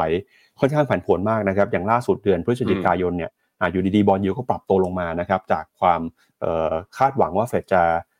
ไม่รีบใช้นโยบายการเงินที่เร่งรีบมากขึ้นบอลยูปรับตัวลงมา แต่ก่อนหน้านี้คือปรับตัวบวกขึ้นมาติดต่อกันเนี่ยหกเจ็ดเดือนเลยนะครับพี่แบนครับอันนี้เป็นหนี้ในฝั่งของภาครัฐ แล้วก็หนี้ของภาคเอกชนนะทีนี้มาดูหนี้ของภาคครัวเรือนกันหน่อยฮะล่าสุดนะครับ ทางสหรัฐเนี่ยเขามีการเปิดเผยได้งานเขาบอกว่า ตอนนี้นะครับมี อัตราหนี้ที่อยู่ในระบบเศรษฐกิจของสหรัฐเนี่ยโดยพ้องยิ่งหนี้บัตรเครดิตครับพุ่งขึ้นไปทะลุกว่า 1 ล้านล้านดอลลาร์แล้วนะครับในไตรมาสที่ 3 ถือว่าเป็นอัตราที่สูงที่สุดนะครับตั้งแต่ที่มีการรายงานตัวเลขมาเลยนะครับ ตัวเลขตอนนี้ล่าสุดอยู่ที่ 1.08 ล้านล้านดอลลาร์ครับโดยธนาคารกลางสหรัฐสาขานิวยอร์กออกมาเปิดเผยข้อมูลนะครับ บอกว่าชาวอเมริกันเนี่ยเป็นหนี้บัตรเครดิตรวมกันทั้งระบบนะครับ 1.08 ล้านล้านดอลลาร์ซึ่งเป็นระดับสูงที่สุด เท่าที่เคยมีการประกาศตัวเลขมาเลยครับแล้วก็เป็นการเพิ่มขึ้นมาจากไตรมาสที่ 2 ด้วยนะครับตอนนั้นอยู่ที่ระดับประมาณ 1.03 ล้านล้านดอลลาร์ครับโดยจะเห็นว่าเปรียบเทียบเวลา 1 ปีเนี่ยหนี้บัตรเครดิตเพิ่มขึ้นมาถึงกว่า 1 5 0 0 0 0 ล้านดอลลาร์ซึ่งเป็นอัตราที่เพิ่มขึ้นมาเร็วที่สุดในรอบกว่า 24 ปีเลยครับนักวิจัยนะครับออกมาระบุว่านี้บัตรเครดิตที่สูงมากขึ้นเนี่ยสอดคล้องกับการใช้จ่ายของผู้บริโภค แล้วก็ GDP ที่ขยายตัวอย่างแข็งแกร่ง โดยพบว่า อัตราการผิดนัดชำระหนี้นะครับเกิดขึ้นในคนที่อยู่ใน Gen Y มากที่สุดครับ โดยอัตราการผิดนัดชำระหนี้นะครับปรับตัวเพิ่มขึ้นมาเช่นกัน ในคนที่เป็น Gen Y หรือว่าหรือเป็นมิเลเนียลนะครับอายุประมาณ 30-39 ปี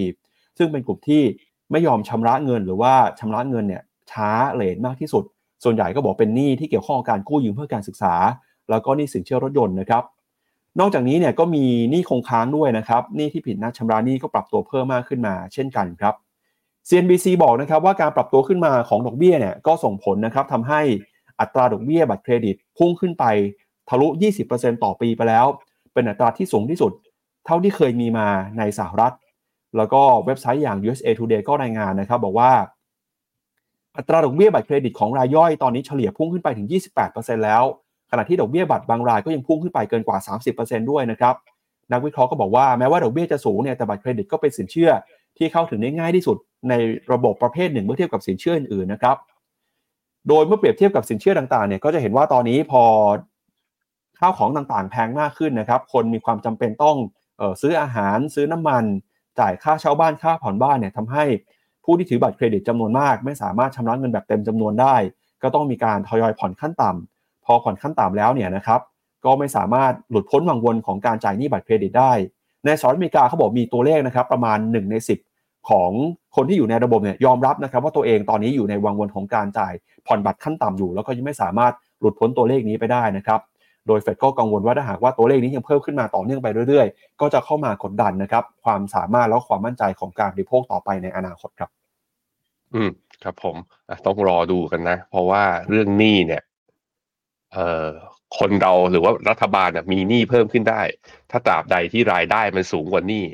คือถ้าดูที่ปริมาณหนี้อย่างเดียวจำนวนเงินอย่างเดียวอะมันสูงขึ้น แต่ก็ต้องดูเป็นสัดส่วนหนี้ต่อ GDP หนี้ต่อครัวเรือน หรือหนี้ต่อรายได้ ในการ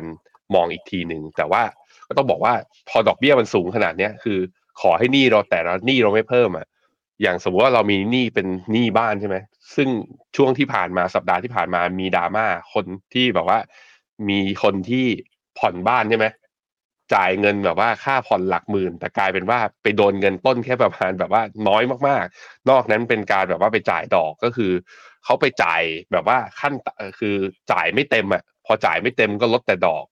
สาเหตุว่าเฮ้ยแล้วเคยจ่ายขนาดนี้แล้วต้นมันเคยลดไปมากกว่านี้นี่มันเกิดจากอะไรก็ดอกเบี้ยมันแสดงว่าเข้าสู่เขาเรียกว่าช่วงของดอกเบี้ยโฟลตเลทแล้ว พอดอกเบี้ยมันขยับสูงขึ้นไอ้ค่าผ่อนที่เราจ่ายขึ้นไปมันก็เลยโดนดอกเบี้ยมากขึ้น ไอ้เรื่องพวกนี้ยังไงก็มีผลแล้วก็ทำให้เศรษฐกิจมันเลยเป็นที่มามุมหนึ่งนะว่า ทั้ง Bloomberg Consensus World Bank IMF ก็คาดการ GDP ของเศรษฐกิจโลกเนี่ย ปีหน้าเนี่ยชะลอลงมามากกว่าปีนี้รวมถึงที่อเมริกาด้วยที่เมื่อกี้เราให้ดูแล้วว่า Bloomberg Consensus เนี่ยคาดการว่า GDP ของปีหน้าอเมริกาจะอยู่ที่ประมาณ 1%เรื่องหนึ่งก็คือการบริโภคอาจจะมีการชะลอตัว จากเรื่องของหนี้ที่เพิ่มมากขึ้น นับตั้งแต่ช่วงปี 2021 ปี 2022 ที่ผ่านมานั่นแหละนะครับ ครับ ไปดูต่ออีกหนึ่งเรื่องครับ คือเรื่องของการประกาศผลประกอบการนะครับ อันนี้เป็นบริษัทจากญี่ปุ่นบ้างครับ พาไปดูงบของ SoftBank หน่อยฮะหลังจากที่เรารายงานข่าวกันไปนะครับ บอกว่า WeWork เนี่ยประกาศล้มละลาย แล้วก็ SoftBank ถือว่าเป็นผู้ถือหุ้นใหญ่ทำให้ตอนนี้นะครับ SoftBank เองก็เริ่มได้รับผลกระทบแล้วนะครับ ล่าสุดครับ SoftBank รายงานผลประกอบการนะครับรายไตรมาสล่าสุดเนี่ยบอกว่าเผชิญกับการขาดทุนสูงถึง 5,200 ล้านดอลลาร์นะครับซึ่งเป็นการขาดทุนติดต่อกัน 4 ไตรมาสหลังจาก SoftBank ตัดมูลค่าการลงทุนด้านเทคโนโลยี ที่ได้ผลกระทบนะครับจากการล้มละลายของ WeWork ซึ่งเป็นบริษัทที่ SoftBank เข้าไปร่วมลงทุนด้วยนะครับผลการขาดทุนดังกล่าวเนี่ยตอกย้ำให้เห็นถึงความผันผวนแล้วก็ความเสี่ยงของกลยุทธ์ของ SoftBank ที่มุ่งเน้นเม็ดเงินมหาศาลเข้าไปลงทุนในสตาร์ทอัพที่มีความเสี่ยงนะครับโดยคุณมาซาโยชิซันเนี่ย ซึ่งเป็นผู้ก่อตั้งของ SoftBank นะครับก็ถือว่าเสียเครดิตพอสมควรจากการตัดสินใจที่ผิดพลาดครั้งนี้นะครับนอกจากนี้เนี่ยการขาดทุนครั้งนี้ยังเป็นเครื่องเตือนใจด้วยว่าแม้แต่ซอฟแบงค์ซึ่งเป็นบริษัทที่มีชื่อเสียง มีเทคโนโลยีที่ล้ำสมัยนะครับก็สามารถเผชิญกับปัญหาหรือว่าตัดสินใจผิดพลาดได้ ในโลกการเงินที่มีความเปลี่ยนแปลงอย่างรวดเร็วนะครับสำนักข่าวรอยเตอร์รายงานบอกว่าซอฟแบงค์เนี่ยเผชิญกับแรงกดดันเนื่องจากการอ่อนค่าของค่าเงินเยนส่งผลทาให้สกุลหนี้นะครับที่อยู่ในค่าเงินดอลลาร์สหรัฐเพิ่มสูงขึ้นมาด้วย ซอแบงก์ก็มีการรายงานผลการขาดทุนสุทธินะครับอยู่ที่ประมาณ 780,000 ล้านเยนหรือว่าประมาณ 5,000 ล้านดอลลาร์นะครับในช่วง 3 เดือนจนถึงสิ้นเดือนกันยายน หลังจากที่เคยทำกำไรได้ประมาณ 3 ล้านล้านเยนในปีที่แล้ว ตอนนั้นเนี่ย SoftBank ก็ได้มีการแบ่งขายหุ้นของอาลีบาบาทิ้งออกไปเป็นจำนวนมาก อย่างไรก็ตามนะครับกองทุน Vision Fund เนี่ยก็ถือว่าเป็นกองทุนที่ยังคงมุ่งเน้นนะครับแสวงหาการลงทุนในโอกาสเทคโนโลยีใหม่ๆ แล้วก็มุ่งเน้นการลงทุนในสตาร์ทอัพนะครับ โดยกองทุน Vision Fund นะครับซึ่งเป็นกองทุนด้านการลงทุนในเครือ SoftBank เนี่ยมีผลกำไรจากการลงทุน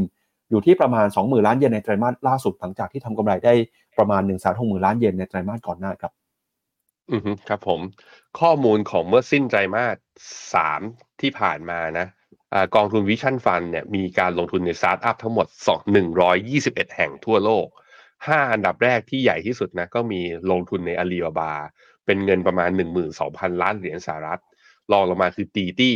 ตีตี้นี่ของจีนนะหนึ่งหมื่นหนึ่งหมื่นเจ็ดร้อยล้านเหรียญสหรัฐนะฮะแล้วก็มีคูแปงคูแปงนี่เป็นของเกาหลี ประมาณหนึ่งหมื่นล้านเหรียญสหรัฐพอดีนะครับ แล้วก็มี Uber Uber แปดพันล้านเหรียญสหรัฐ แล้วก็ DoorDash ของอเมริกา ตอนนี้เจ็ดจุดเจ็ดพันล้านเหรียญสหรัฐ คือถ้าไปถ้าเอานับวันที่เอ่อวิชั่นฟันเนี้ย เข้าไปลงทุนใน WeWork WeWork เนี่ยติด top 5แน่นอน แต่ด้วยความที่อันนี้คือราคา mark to market ไงว่าราคามันคือ WeWork มันราคามันลงมาเละเทะแล้ว มันก็เป็น mark loss กับตัวกองทุนนี้ กองทุนนี้จะดำเนินต่อไปยังไงก็ปัญหายังมีอยู่นะอย่างตัวอาลีบาบาเองก็ราคาหุ้นก็ยังไม่ได้ฟื้นใช่ไหมตีตี้เองก็ก็เหมือนกันก็ราคาเนี่ยก็เป็นไปตามเซนิเมนต์ของตลาดจีน ในขณะที่ Uber ก็มีปัญหาเรื่องผลการดำเนินงาน แล้วก็เรื่องการแยกไอ ตลาดไอตัวผู้ใช้งานเขาก็อาจจะ growth น้อยลงในช่วงที่ผ่านมาด้วย ก็ยังต้องดูฮะยังต้องดูว่ามาซาโยชิจะเป็นยังไง Vision Fund จะเป็นยังไงต่อไป หลังจากที่ก่อนหน้านี้นะ ในยุคก่อนโควิด จนมากระทั่งโควิด เนี่ย พอหุ้น growth วิ่ง rebound ได้ดีมากๆ Vision Fund ก็เป็นแบบว่า คือเรียกว่าเป็น flagship เรือธงที่เราต้องติดตามกันเลย แต่ว่าตอนนี้ก็เหมือนกับสภาวะแวดล้อมของตลาดไม่ได้เข้าข้างเขานะครับ ครับไปดูมุมมองของตลาดต่อหุ้นของซอฟแบงค์หน่อยนะครับ ก็มองแนวโน้มเนี่ยรายได้กำไรจะมีโอกาสเติบโตลดลงมาในช่วงปีหน้าด้วยนะครับ แล้วก็ตอนนี้มุมมองนักวิเคราะห์ครับราคาหุ้นที่อยู่ในระดับประมาณเอ่อ5,900 เยนเนี่ยนักวิเคราะห์ส่วนใหญ่ก็ยังคงทำแนะนำซื้ออยู่นะครับ ราคาเป้าหมายอยู่ที่ประมาณ 7,100 เยนครับมีอัพไซด์ประมาณ 22%ครับจากหุ้นของซอฟแบงค์ไปแล้วครับ ไปดูราคาบิตคอยนะครับล่าสุด เช้านี้ราคาคริปโตเคอเรนซีก็ยังคงเคลื่อนไหวอย่างร้อนแรงนะครับ ราคาบิตคอยน์ 36,684 ดอลลาร์ต่อ1บิตคอยน์ สัปดาห์นี้เนี่ยบวกขึ้นมาประมาณ 6%อีเธเรียมสัปดาห์นี้บวกขึ้นมา 17%แล้วนะครับ ช่วงนี้กระแสคริปโตเคอเรนซีเริ่มกลับมาอยู่ในจุดที่มีความร้อนแรงอีกครั้งหนึ่งแล้วครับ หลังจากที่ในช่วงค่ำคืนที่ผ่านมา ราคาบิตคอยน์เนี่ยพุ่งขึ้นไปทะลุนะครับ 37,000 ดอลลาร์ต่อ1บิตคอยหรือว่าคิดเป็นเงินไทยอยู่ที่ประมาณ1 3 2 0 0 0 0 บาท ซึ่งถือว่าเป็นราคาที่สูงที่สุดในรอบ 18 เดือนเลยนะครับ โดยได้แรงหนุนนะครับมาจากการคาดการณ์ที่ว่าสำนักงงานกรตของสหรัฐนะครับ จะอนุมัติให้จัดตั้งสปอตบิตคอย ETF ในเร็วๆนี้นะครับ นักวิเคราะห์เนี่ยก็ประเมินว่ากรตนะครับมีแนวโน้มจะมีการจัดตั้ง ETF Bitcoin ในเดือนนี้เลยนะครับ เป็นครั้งแรกในสหรัฐ แม้ว่าการอนุมัติจะยังไม่เกิดขึ้น แต่ตลาดก็ค่อนข้างมั่นใจครับ ให้น้ำหนักประมาณ 90%ว่าจะสามารถผ่านไปได้ แล้วก็จะมีการอนุมัตินะครับภายในวันที่ 10 มกราคมของปีหน้า โดยในปีนี้เนี่ยบิตคอยนะครับถือว่าเป็นสินทรัพย์ที่ให้ผลตอบแทนค่อนข้างดีนะครับ ตั้งแต่ต้นปีจนถึงปัจจุบันบวกขึ้นมาแล้วประมาณร้อยร้อยยี่สิบเปอร์เซ็นต์เลยครับถือว่าสูงกว่าผลตอบแทนเฉลี่ยของหุ้นในปีนี้นะครับหรือว่าปีนี้บิตคอยจะกลับมาแล้ว แล้วก็จะร้อนแรงต่อไปไกลแค่ไหนเนี่ยอันนี้ก็ต้องมามาลุ้นกันนะครับนอกจากประเด็นเรื่องเอ่อ ETF แล้วก็มีประเด็นเรื่องของนโยบายการเงินดอกเบี้ยที่จะลดลงไป ดอกเบี้ยขาขึ้นวงจรขาขึ้นอาจจะจบไปแล้ว หรือแม้กระทั่งปรากฏการณ์ที่เรียกว่า halving นะครับซึ่งคาดว่าจะเกิดขึ้นในช่วงของเดือนมีนาคมถึงพฤษภาคมปีหน้าด้วยนะครับพี่แบงค์อือฮึครับผม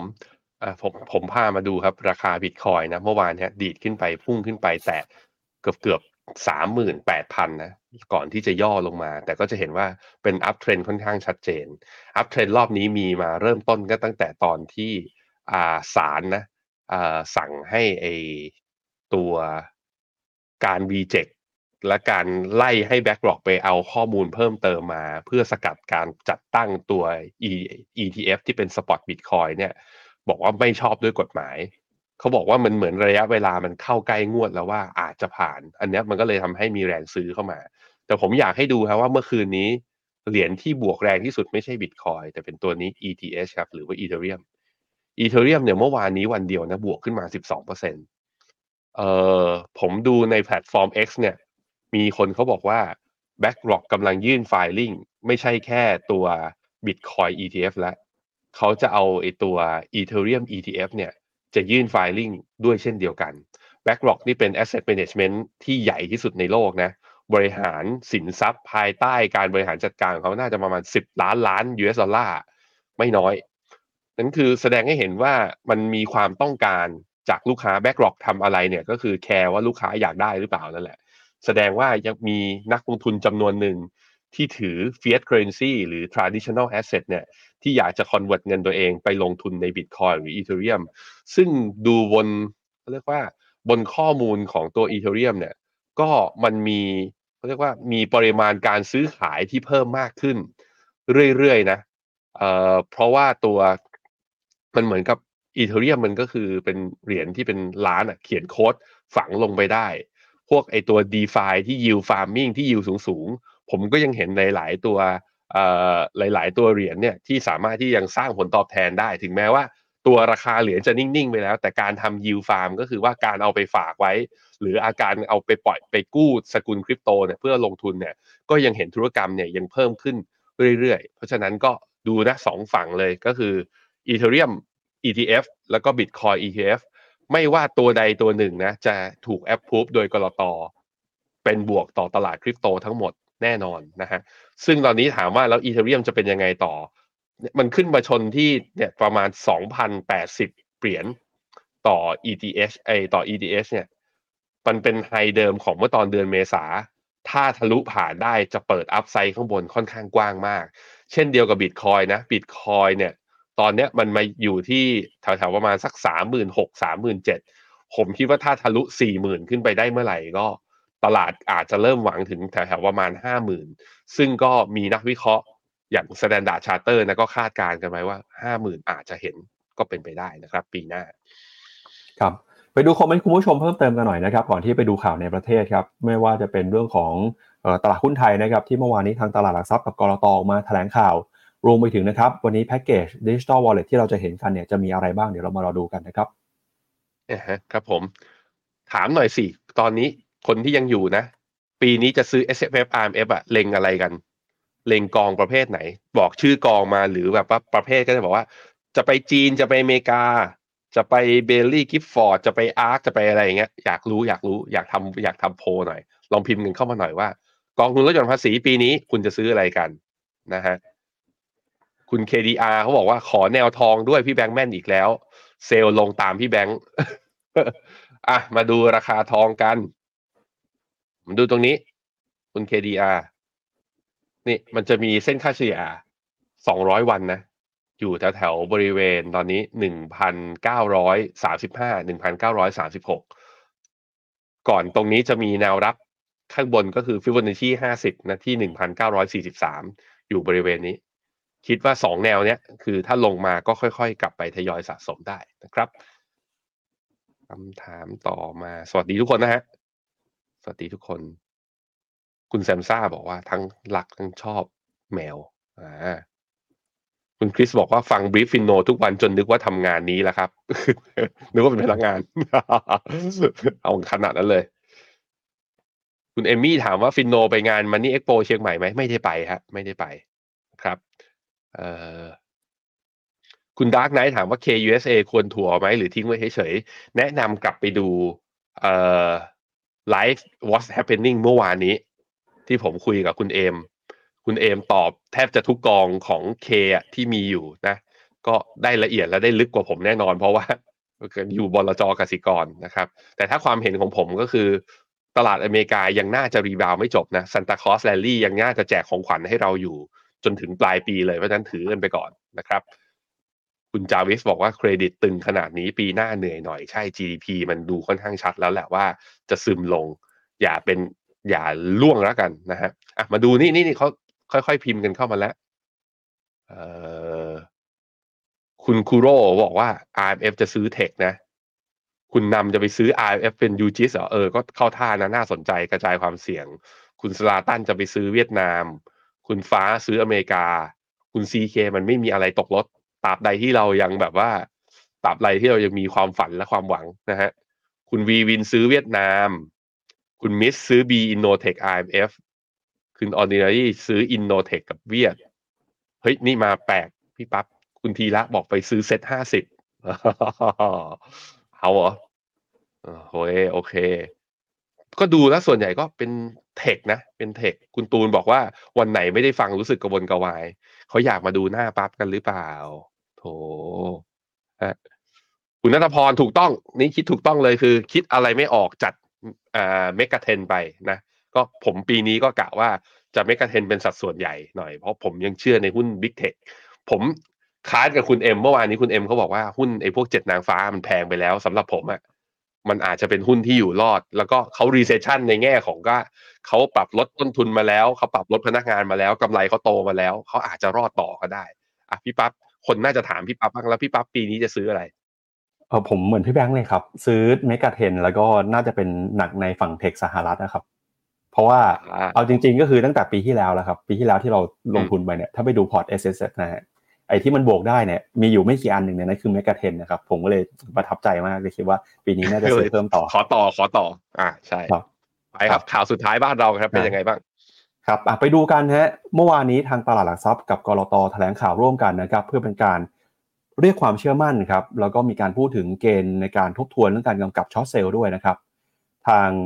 เลขาธิการกรตออกมาบอกว่าตอนนี้นะครับตลาดทุนค่อนข้างมีความผันผวนมาก มีหลายปัจจัยทั้งเชิงมหาภาค ที่มาจากภายนอก เช่น ความขัดแย้งทางภูมิรัฐศาสตร์ สถานการณ์เศรษฐกิจโลกนะครับ รวมไปถึงเศรษฐกิจไทย ปัจจัยเหล่านี้เนี่ยย่อมส่งผลกระทบต่อการลงทุน แล้วก็ในช่วงที่ผ่านมานะครับอาจจะเกิดการตั้งคำถามถึงผลกระทบที่เข้ามาซ้ำเติมตลาดทุนไทยก็คือการ short selling นะครับหรือว่า program trading หรือว่าการใช้ robot เข้ามาทำคำสั่งซื้อขายหุ้น จนทำให้เกิดเหตุการณ์ที่ไม่เป็นธรรมกับนักลงทุนนะครับ ทางกลตแล้วก็เซตเนี่ยในฐานะที่ผู้กำกับเป็นผู้กำกับดูแลตลาดทุนนะครับ ก็บอกจะใช้ข้อมูลในการคิดนโยบายเพื่อตัดสินใจ ไม่ได้ติดตามตามสภาพของอารมณ์ แล้วก็ที่ผ่านมาเนี่ยก็เห็น transaction ของการ short sell ในตลาดหุ้นไทยนะครับ ปัจจุบันมีสัดส่วนเพียงแค่ประมาณ 5.6% year to date ของมูลค่าการซื้อขายทั้งหมดนะครับ และมูลค่า short sell เนี่ยแม้ว่าจะมีแนวโน้มเพิ่มขึ้นมา แต่ก็ไม่ได้แตกต่างอย่างมีนัยสำคัญเมื่อเปรียบเทียบกับปีที่แล้ว ที่สภาพตลาดดูดีกว่านี้ แล้วได้บอกแยกตามประเภทหลักทรัพย์นะครับที่เกิดการทำ short sell เนี่ยไม่เป็น SET50หรือหุ้นเล็ก สัดส่วนก็ยังอยู่ในระดับเดิม อาจจะมีความแตกต่างกันบ้างนะครับ โดยกลตก็ย้ำว่าจะมีการติดตามเรื่องของ short sell อย่างตลอดครับ โดยกลตระบุนะครับว่าปัจจุบันเนี่ยกลตให้ทำการ short sell ได้แบบมีเงื่อนไขก็คือ ต้องไม่ต่ำกว่าราคาซื้อขายล่าสุด จะไม่ทำจะไม่ได้ให้ทำในทุกระดับราคานะครับ แล้วก็ในช่วงที่มีสถานการณ์ความผันผวนหรือว่าเกิดวิกฤตเช่นโควิดกลตก็ได้มีการกำกับดูแลเข้มงวดมากขึ้น ในลักษณะของการทำ short sell ได้ในราคาที่สูงกว่าหรือไม่ต่ำกว่าราคาซื้อขายล่าสุดนะครับนอกจากนี้ครับการทำ short sell เนี่ยก็มีข้อห้ามตามกฎหมายพรบหลักทรัพย์ด้วยนะครับคือการห้ามทำ naked short sale ครับไม่ว่าจะมาจาก program trading หรือว่าการซื้อขายปกติ เพื่อไม่ให้เกิดการผิดนัดชำระหนี้หรือว่าการผิดนัดหาหุ้นมาส่งมอบ ด้วยกลไกดังกล่าวเนี่ยกลตแล้วก็เซ็ตค่อนข้างมั่นใจนะครับที่จะตรวจสอบเอาผิดแล้วก็ฟ้องร้องหากการเกิด naked short sale เกิดขึ้นในตลาดได้นะครับเอ่อ naked short sale ก็คือการการ short โดยที่ไม่มี position นะครับตอนนี้เนี่ยเราสามารถให้ short ได้แต่ short มาเนี่ยก็คือต้องมีหุ้น หรือว่าต้องไปยืมหุ้นมาในการ short นะครับเพราะฉะนั้นครับก็ยืนยันว่าไม่มีความจำเป็นต้องมีการแบน short นะครับการ short sell เนี่ยจะไม่แบนเพราะมีประโยชน์อยู่ แล้วก็ที่ผ่านมาก็มีการตรวจสอบเป็นปกติอยู่แล้ว โดยตลาดหลักทรัพย์นะครับก็จะทำหน้าที่เป็นหน้าด่านในการตรวจสอบ จึงสามารถมั่นใจในกลไกต่างๆ เหล่านี้ได้ครับพี่แบงค์เป็นการให้กลับมาให้ความเชื่อมั่นนะแต่ผมคิดว่าตลาดหุ้นน่ะปรับฐานไม่ได้กลัวเรื่องกลไก ไม่ได้กลัวเรื่อง short หรอก มันเป็นเรื่องเซนดิเมนต์กับฟันฟลูที่ยังขายสุทธิอย่างต่อเนื่อง แล้วก็ถ้าตลาดหุ้นเอเชีย อย่างเงี้ยอย่างเช้าเนี้ยยังมีการปรับฐานอยู่หุ้นไทยก็อาจจะยังขึ้นยากอยู่ หุ้นไทยจะขึ้นได้เมื่อไหร่ก็คือเราเห็นทิศทางบาทแข็งอย่างเงี้ยเงินมันต้องกระเด็นเข้ามาในหุ้นไทย โดยต่างชาติต้องซื้อสุทธิบ้าง ไม่ใช่แบบพอมีความหวังพอไปดูแล้วอ้าวต่างชาติยังขายอยู่เลย คือมันสะท้อนนะว่าเขายังไม่มั่นใจในเศรษฐกิจไทยเมื่อเทียบกับภูมิภาคอยู่ เพราะนั้นก็นั่นแหละมันต้องเป็นหน้าที่ตลาดตลาดหลักทรัพย์ทำหน้าที่ของตัวเองแล้วให้ความเชื่อมั่นว่าไม่ได้มีกลไกใดๆผิดปกติ คราวนี้แล้วในแง่ของเศรษฐกิจไทยล่ะในแง่ของเอาลุกล่ะมาตรการกระตุ้นเศรษฐกิจล่ะ หลังจากนี้จะมีอะไรเพื่อเรียกความเชื่อมั่นได้ไหม ผมคิดว่าก็ฝากความหวังไว้ที่รัฐบาลด้วยระดับหนึ่งเหมือนกันนะสำหรับใครที่สนใจลงทุนในหุ้นไทย ซึ่งผมคิดว่ามันก็ยังมีโอกาสอยู่แหละ เพียงแต่ว่า ผมคิดว่าโอกาสมันอยู่ที่อื่นเยอะกว่าครับผม ครับ ไปดูมุมมองหน่อยฮะว่าตอนนี้สถานการณ์ความน่าสนใจของหุ้นไทยนะครับเอ่อแม้ว่าจะปรับตัวลงมาเนี่ยแต่มูลค่านะครับกลับมามีความน่าสนใจแค่ไหนเดี๋ยวไปดูภาพนี้หน่อยครับพี่แบน ภาพนี้คือ 2 แกนนะครับ แกนแนวตั้งกับแกนแนวนอนเนี่ยแกนแนวตั้งคือ EPS growth คือมีการปรับเพิ่มประมาณการกำไรของบริษัทจดทะเบียนของตัวดัชนีนั้นๆ อยู่ตรงไหนบ้างนะฮะตัวส่วน EPS revision เนี่ยก็คือว่าแล้วมีการปรับถือว่าไอ้ EPS growth คือปรับเรียกว่าอัตราการเติบโตของกำไร EPS revision คือแล้วที่ผ่านมามีการปรับลดหรือปรับเพิ่มอย่างไรบ้าง ต้องบอกว่าไทยเนี่ยในช่วงประมาณ 3 เดือนที่ผ่านมาถูกปรับลดประมาณการกำไรลง ในขณะที่ถึงปรับลดลงแต่ก็ยังมี EPS growth นะ growth อยู่ที่ระดับประมาณ 10 กลางๆ 15%อยู่ที่ประมาณนี้ มีคนที่ EPS growth ต่ำกว่าเราก็มีอยู่ เราอะ growth ดีกว่าหุ้นโลก ดีกว่าห่างเสง ดีกว่าลาแทม ดีกว่ายุโรป ดีกว่าญี่ปุ่น แต่ว่ามันก็มีประเทศที่ดีกว่าเราอย่างคอสปีเนี่ยเห็นไหม EPS growth เขาอยู่ระดับเกือบๆแบบว่า 50%เวียดนามเนี่ย EPS growth อยู่ 30% n a s d a q อย่างเงี้ยที่บอกแพงๆ แต่เขามีโกรดไงโกรดของเขาอยู่ระดับประมาณ 20%โดยทางด้านขวาเลยอะทางด้านแกนขวาคือ ในช่วง 3 เดือนที่ผ่านมาถูกปรับประมาณการกำไรเพิ่มขึ้นด้วยมีใครบ้างก็มีเวียดนาม มี n a s d a q ร้อยมีหุ้นอินเดีย มีหุ้นอเมริกา หุ้นยุโรปกับตัวโทปิกส์นะหรือว่าญี่ปุ่นเนี่ยถึงแม้ว่า EPS growth จะไม่เยอะแต่ช่วงที่ผ่านมา 3 เดือนที่ผ่านมาพอประกาศงบออกมา ก็ถูกปรับประมาณการกำไรเพิ่มขึ้นด้วยเพราะนั้นเนี่ย เวลานักลงทุนต่างชาติเขาวิเคราะห์แล้วเขามองตลาดหุ้นน่ะเขามองแบบนี้ว่า มองจากภาพใหญ่ออกมาก่อน ที่ไหน growth ดีอะที่คอสปีที่เกาหลีไหมอะงั้นก็ต้องไปก่อนอะมีรัสเซลสองพันใช่ไหมอะไปก่อนนะฮะไปดู PE ครับ valuation ก็จะเห็นว่าตอนนี้เรา PE เนี่ยเราอยู่ที่อ่าสิบสี่จุดห้าอยู่ที่ประมาณนี้ ซึ่งก็มีคนที่ถูกกับเรา เวียดนามเนี่ยอยู่เจ็ดจุดแปดห่างเสงอยู่แปดจุดสาม MSCI ไชน่าอยู่เก้าจุดสามเราเนี่ยแถวแถวสิบสี่เนี่ยมีใครแพงกว่าเราบ้างก็มีอินเดียนะแพงกว่าเราแต่อินเดียเขามีโกรดอย่างที่บอกไป หรืออย่างตัว NASDAQ ร้อยกับ S&P อย่างเงี้ยสองที่นี้เทรดที่ PE แพงกว่าเราก็จริง แต่เขาประกาศผลการงานออกมา ทุกครั้งก็ประทับใจแล้วก็ดีกว่าที่นักวิเคราะห์คาด แทบจะทุกครั้งด้วยเหมือนกัน นั้นเราอยู่ในโพซิชันที่ ความชั่วไม่มีความดีไม่ปรากฏขนาดนั้น มันจึงเป็นสถานะที่เรียกเงินรักลงทุนต่างชาติเข้ามาได้ไม่ได้เยอะมาก เพราะนั้นก็อย่างที่บอกไปครับ ย้ำต้องหวังพึ่งมาตรการกระตุ้นเศรษฐกิจจากภาครัฐ เพิ่มเติมมันถึงจะมีความหวังและฟันโฟถึงจะไหลเข้ามาต่างชาติถึงจะซื้อสุทธินะครับ ครับไปดูต่ออีกหนึ่งเรื่องครับ คือเรื่องของผลงานรัฐบาลนะครับ เมื่อวานนี้คุณเสถาเนี่ยก็มีการถแถลงผลงานครับ 60 วันที่ผ่านมามีนโยบายสำคัญทำอะไรไปแล้วบ้างนะครับภาพที่สรุปมาจากสำนักข่าว TODAY นะครับก็มีตั้งแต่เรื่องของลดการลดรายจ่ายนะครับไม่ว่าเป็นลดค่าน้ำค่าไฟ ค่าน้ำมันพักหนี้เกษตรกร นโยบายเพิ่มรายได้นะครับนโยบาย digital wallet เนี่ยวันนี้เดี๋ยวจะมีการแถลงข่าวรวมไปถึงนะครับมีวีซ่าฟรี โครงการโครงสร้างพื้นฐานนะครับ ขยายโอกาส แก้ปัญหาลดความเหลื่อมล้ำนะครับ อันนี้เป็นสิ่งที่คุณเศรษฐา ทำมาในรอบประมาณ 60 วันนะครับ แต่เหตุการณ์สำคัญที่จะเกิดขึ้นในวันนี้เนี่ยก็คือการออกมาเปิดเผยครับว่าแพ็กเกจ digital wallet นะครับที่หลายคนกำลังเฝ้ารออยู่ จะมีอะไรเกิดขึ้นบ้างนะครับ ก็วันนี้นะครับ ประมาณบ่าย2โมงครับ คุณเศรษฐาจะมีแถลงข่าวครับที่ทำเนียบรัฐบาล แล้วก็จะเปิดเผยนะครับรายละเอียดของโครงการ digital wallet ครับวันนี้เนี่ยจะมีการแถลง full package เพื่อทุกฝ่ายเข้าใจตรงกันนะครับว่า ที่มาที่ไปของเงินมาจากไหน ไม่เป็นเรื่องของใครได้บ้างเอ่อเป็นเรื่องของเอ่อการใช้สินค้ากับประเภทไหนบ้าง หรือว่าระยะเวลาที่จะกำหนดไว้ตามบัตรประชาชน จะเป็นกิโลเมตร เป็นอำเภอ หรือเป็นเขตยังไงก็จะมีการชี้แจงในเรื่องนี้ด้วยนะครับ เมื่อคืนนี้คุณเศรษฐาก็โพสต์ผ่านแพลตฟอร์ม X ครับ บอกว่ามีหลายสำนักข่าวเนี่ยทักมาว่าทำไมไม่ออกผลงาน 60 วันเอ่อหนึ่งวันก่อนออกแถลงที่ชอบวอลเล็ตทำไมไม่แถลงพร้อมกันนะครับ คุณเศรษฐาบอกขอชี้แจงแบบนี้ครับ อยากให้การแถลงข่าวพรุ่งนี้ทุกคนมุ่งจุดสนใจไปที่ดิจิทัลวอลเล็ตโดยไม่ไปพวงกับเรื่องผลงาน 60 วันที่ผ่านมา จะได้เข้าใจที่มาที่ไปของโครงการอย่างเต็มที่นะครับ ไม่ได้มีจุดมุ่งหมายใด แล้วก็จะกลบข่าวใดๆทั้งสิ้น ให้เจอกันวันนี้นะครับ แล้วก็ก่อนหน้านี้ครับคุณจุลพันธ์รัฐมนตรีช่วยว่าการกระทรวงการคลัง เคยออกมาเปิดเผย 3 แนวทางนะครับในการแจกเงินก็คือ1เนี่ยคนที่มีรายได้เกิน 25,000 บาท หรือมีเงินฝากในบัญชีเกิน1 0 0 0 0 0 บาท ก็จะไม่ได้รับนะครับ จะมีคนที่อยู่ในโครงการเข้าข่ายนี้ประมาณ 43 ล้านคนใช้งบประมาณ 4 3 0 0 0 0 ล้านบาท กับ option ที่2ครับคือกลุ่มที่มีรายได้เกิน 50,000 บาท หรือว่ามีเงินฝากเกิน 5 0 0 0 0 0 บาท ก็จะลดลงมานะครับแล้วก็กลุ่มที่3ครับคือกลุ่มที่เป็นกลุ่มยากไร้มีอยู่ประมาณ 15-16 ล้านคน ก็เดี๋ยวยังไงเนี่ยวันนี้บ่าย2น่าจะเห็นความชัดเจนเรื่องของ digital wallet มากขึ้นครับพี่แบงค์มาดูฮะว่านโยบาย digital wallet จะทำให้หุ้นขึ้น หรือหุ้นร่วงอะมารอดูกัน ไปดูที่กราฟหุ้นไทยเราจะวางเขาเรียกว่า วางกลยุทธ์ยังไงบ้าง อย่างที่ผมบอกไปนะ ผมค่อนข้างเชื่อว่าฟิวเบอร์นชีร้อยหกสิบจุดแปดของคลื่น corrective wave เนี่ยที่หนึ่งพันเก้าไอหนึ่งพันสามร้อยเก้าสิบสี่เนี่ย ถ้าหลุดลงไปยาวๆเนี่ยไม่ค่อยดีเท่าไหร่ ไม่ค่อยดี แปลว่ามันอาจจะลงได้อีก ซึ่งถ้าลงได้อีกเนี่ยเนี่ยแนว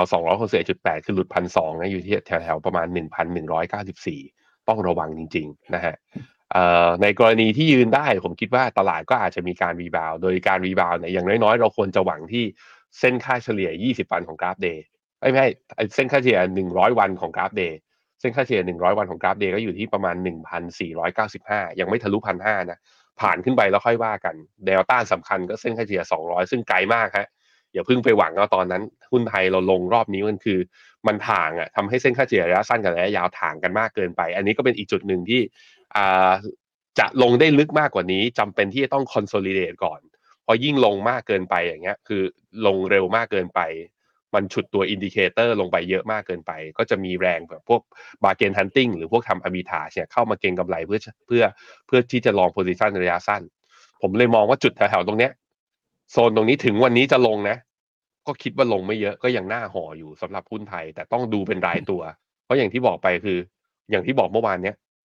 กลุ่มหนึ่งที่มันอาจจะฉุดให้หุ้นไทยวิ่งได้ช้ากว่าคนอื่น นั่นก็คือกลุ่มพลังงาน เพราะว่าราคาน้ำมันมันอยู่ในขาลงไงตระกูลพี่ปอที่อยู่ในบ้านเราก็อาจจะยังไม่ขึ้นก็ได้นะครับบ่ายสองโมงนะครับ คุณเศรษฐาจะแถลงความชัดเจน โครงการ Digital Wallet แจกเงิน 10,000 บาท แต่ที่มาแน่ ๆ แล้วนะครับ คือ Finnomena ครับพี่แบงค์สัปดาห์หน้าครับ 16-30 พฤศจิกายนเนี่ย Finnomena ก็จะมีแคมเปญแจกคูปอง ฟินนะครับ10,000ฟินฮะอันนี้ไม่แน่ใจว่าเออทีมงานเนี่ยเตรียมจะเอามาแข่งกับ Digital Wallet หรือเปล่านะครับไม่ไม่ไม่เขาเขาเขาเตรียมกันมาเขาเตรียมกันมาสักพักแล้วเขาไม่ได้ต้องการจะขิงใครใดๆทั้งสิ้นนะอย่าไปโยงอย่าไปโยงครับครับอะสัปดาห์หน้าครับ 16-30 พฤศจิกายนนะครับจะมีแคมเปญฟินกับฟินแจกคูปองฟรี 10,000 ฟินนะครับระหว่างนี้เนี่ยใครที่ยังไม่ได้เปิดบัญชีนะครับก็เข้าไปดูข้อมูลในการร่วมแคมเปญได้นะครับ ก็เออเป็นการแจก ครั้งใหญ่ที่สุดของปีเลยนะครับแจกคูปองฟรี 10,000 ฟินแจกให้ทุกคนนะครับไว้แลกรับส่วนลดค่าธรรมเนียมในการซื้อกองทุน cashback สูงสุดถึง 20,000 บาทนะครับโดยคูปองนี้เนี่ยสามารถใช้ในการแลก cashback ได้เท่านั้นนะครับก็แคมเปญนี้นะครับจะเริ่มต้นขึ้นระหว่างวันที่ 16 ถึง 30 พฤศจิกายนนี้ ระหว่างนี้นะครับก็เข้าไปดูข้อมูลได้ที่เว็บไซต์ finnomena.com นะครับแน่นอนว่าเออก็ต้องศึกษาเงื่อนไข เดี๋ยวยังไงไปดูเงื่อนไขเพิ่มเติมรายละเอียดได้ในเว็บไซต์นะครับ ครับซื้อได้ทุกกองทุนนะคือพอรับหมื่นฟินเข้าตัว wallet เนี่ยฟินนี้จะมีอายุถึงวันที่ 30 พฤศจิกาเพราะนั้นตั้งแต่ 16 ถึง 30 พฤศจิกาคุณจะซื้อกองทุนอะไรก็แล้วแต่ ถ้าเป็นกองทุนที่มีค่าธรรมเนียมนะใช้ฟินที่คุณได้มาเนี่ยเป็นส่วนลดค่าธรรมเนียมได้ทุกกองได้ทุกกองอย่างที่บอกไปนั่นนี่เป็นการแจกครั้งใหญ่ของปี ไม่ต้องรอแถลงนโยบายแต่รอหน่อยคือวันที่ 16 เราถึงค่อยปล่อยฟินเนี่ยเข้าเข้าตัว wallet ของคุณ เพราะฉะนั้นไปกดรับสิทธิ์กันด้วยนะทุกคนครับ ครับ หลายคนอาจจะสงสัยครับพี่แบงค์ว่าเอ๊ะถ้าเกิดยังไม่ได้เปิดบัญชีนี้ต้องรอเปิดวันที่ 16 เลยหรือเปล่าฮะหรือว่าไม่เกี่ยวนะครับอันนี้เราเปิดไว้ก่อนแล้วเปิดไว้ก่อนเพราะเปิดก็ยังได้ฟินตอนนี้เท่าไหร่ร้อยหกสิบฟินต่อการเปิดบัญชีอะแล้วก็พอพอเปิดเสร็จแล้ว activate เสร็จแล้วก็จะมี wallet แยกออกมานะ รับอีกหนึ่งหมื่นฟินตัวหนึ่งหมื่นฟินเนี่ยจะเป็น wallet แยกจาก wallet เดิม เพราะว่าหนึ่งหมื่นนี้จะมีอายุถึงแค่วันที่สามสิบพฤศจิกานะ พอแจกแล้วค้างไปเรื่อยๆเนี่ยไม่ไม่ไหว เดี๋ยวคุณจะเอามาแลกกล่องทรงกล่องสุ่มมาไปทำนู่นทำนี่กันไม่ได้ว่าเป็นช่วงที่เทศกาลที่เรามองว่า เออ ก็ช่วงปลายปี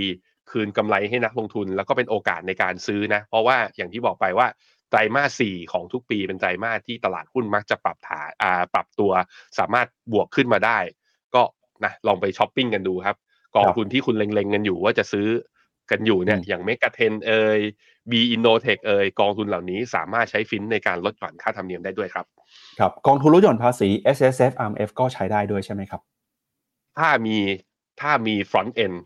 ถ้ามีถ้ามีค่าธรรมเนียมกองทุนนะก็สามารถใช้ได้นะครับ ต้องไปดูรายละเอียดของแต่ละกองอีกทีหนึ่งครับ ครับไปดูข้อมูลกันได้นะครับ กับเว็บไซต์ phenomena.com นะครับ เอาละครับ และนี่ก็เป็นทั้งหมดนะครับของรายการข่าวเช้า Morning Brief วันนี้ครับ เราสองคนและทีมงานลาคุณผู้ชมไปก่อนนะครับ วันนี้สวัสดีครับ สวัสดีครับ ในโลกของการลงทุนทุกคนเปรียบเสมือนนักเดินทาง คุณล่ะเป็นนักเดินทางสายไหน การลงทุนทุกรูปแบบเคยลองมาหมดแล้ว ทั้งกองทุนหุ้นพอร์ต แต่ก็ยังมองหาโอกาสใหม่ๆ เพื่อผลตอบแทนที่ดีขึ้น แต่ไม่รู้จะไปทางไหน ให้ Finnomena Exclusive บริการที่ปรึกษาการเงินส่วนตัว ที่พร้อมช่วยให้นักลงทุนทุกคนไปถึงเป้าหมายการลงทุน สนใจสมัครที่ f i n o m e f i n o m i n a e x c l u s i v e หรือ line at f i n o m i n a p o r t คำเตือนผู้ลงทุนควรทำความเข้าใจลักษณะสินค้า เงื่อนไขผลตอบแทน และความเสี่ยงก่อนตัดสินใจลงทุน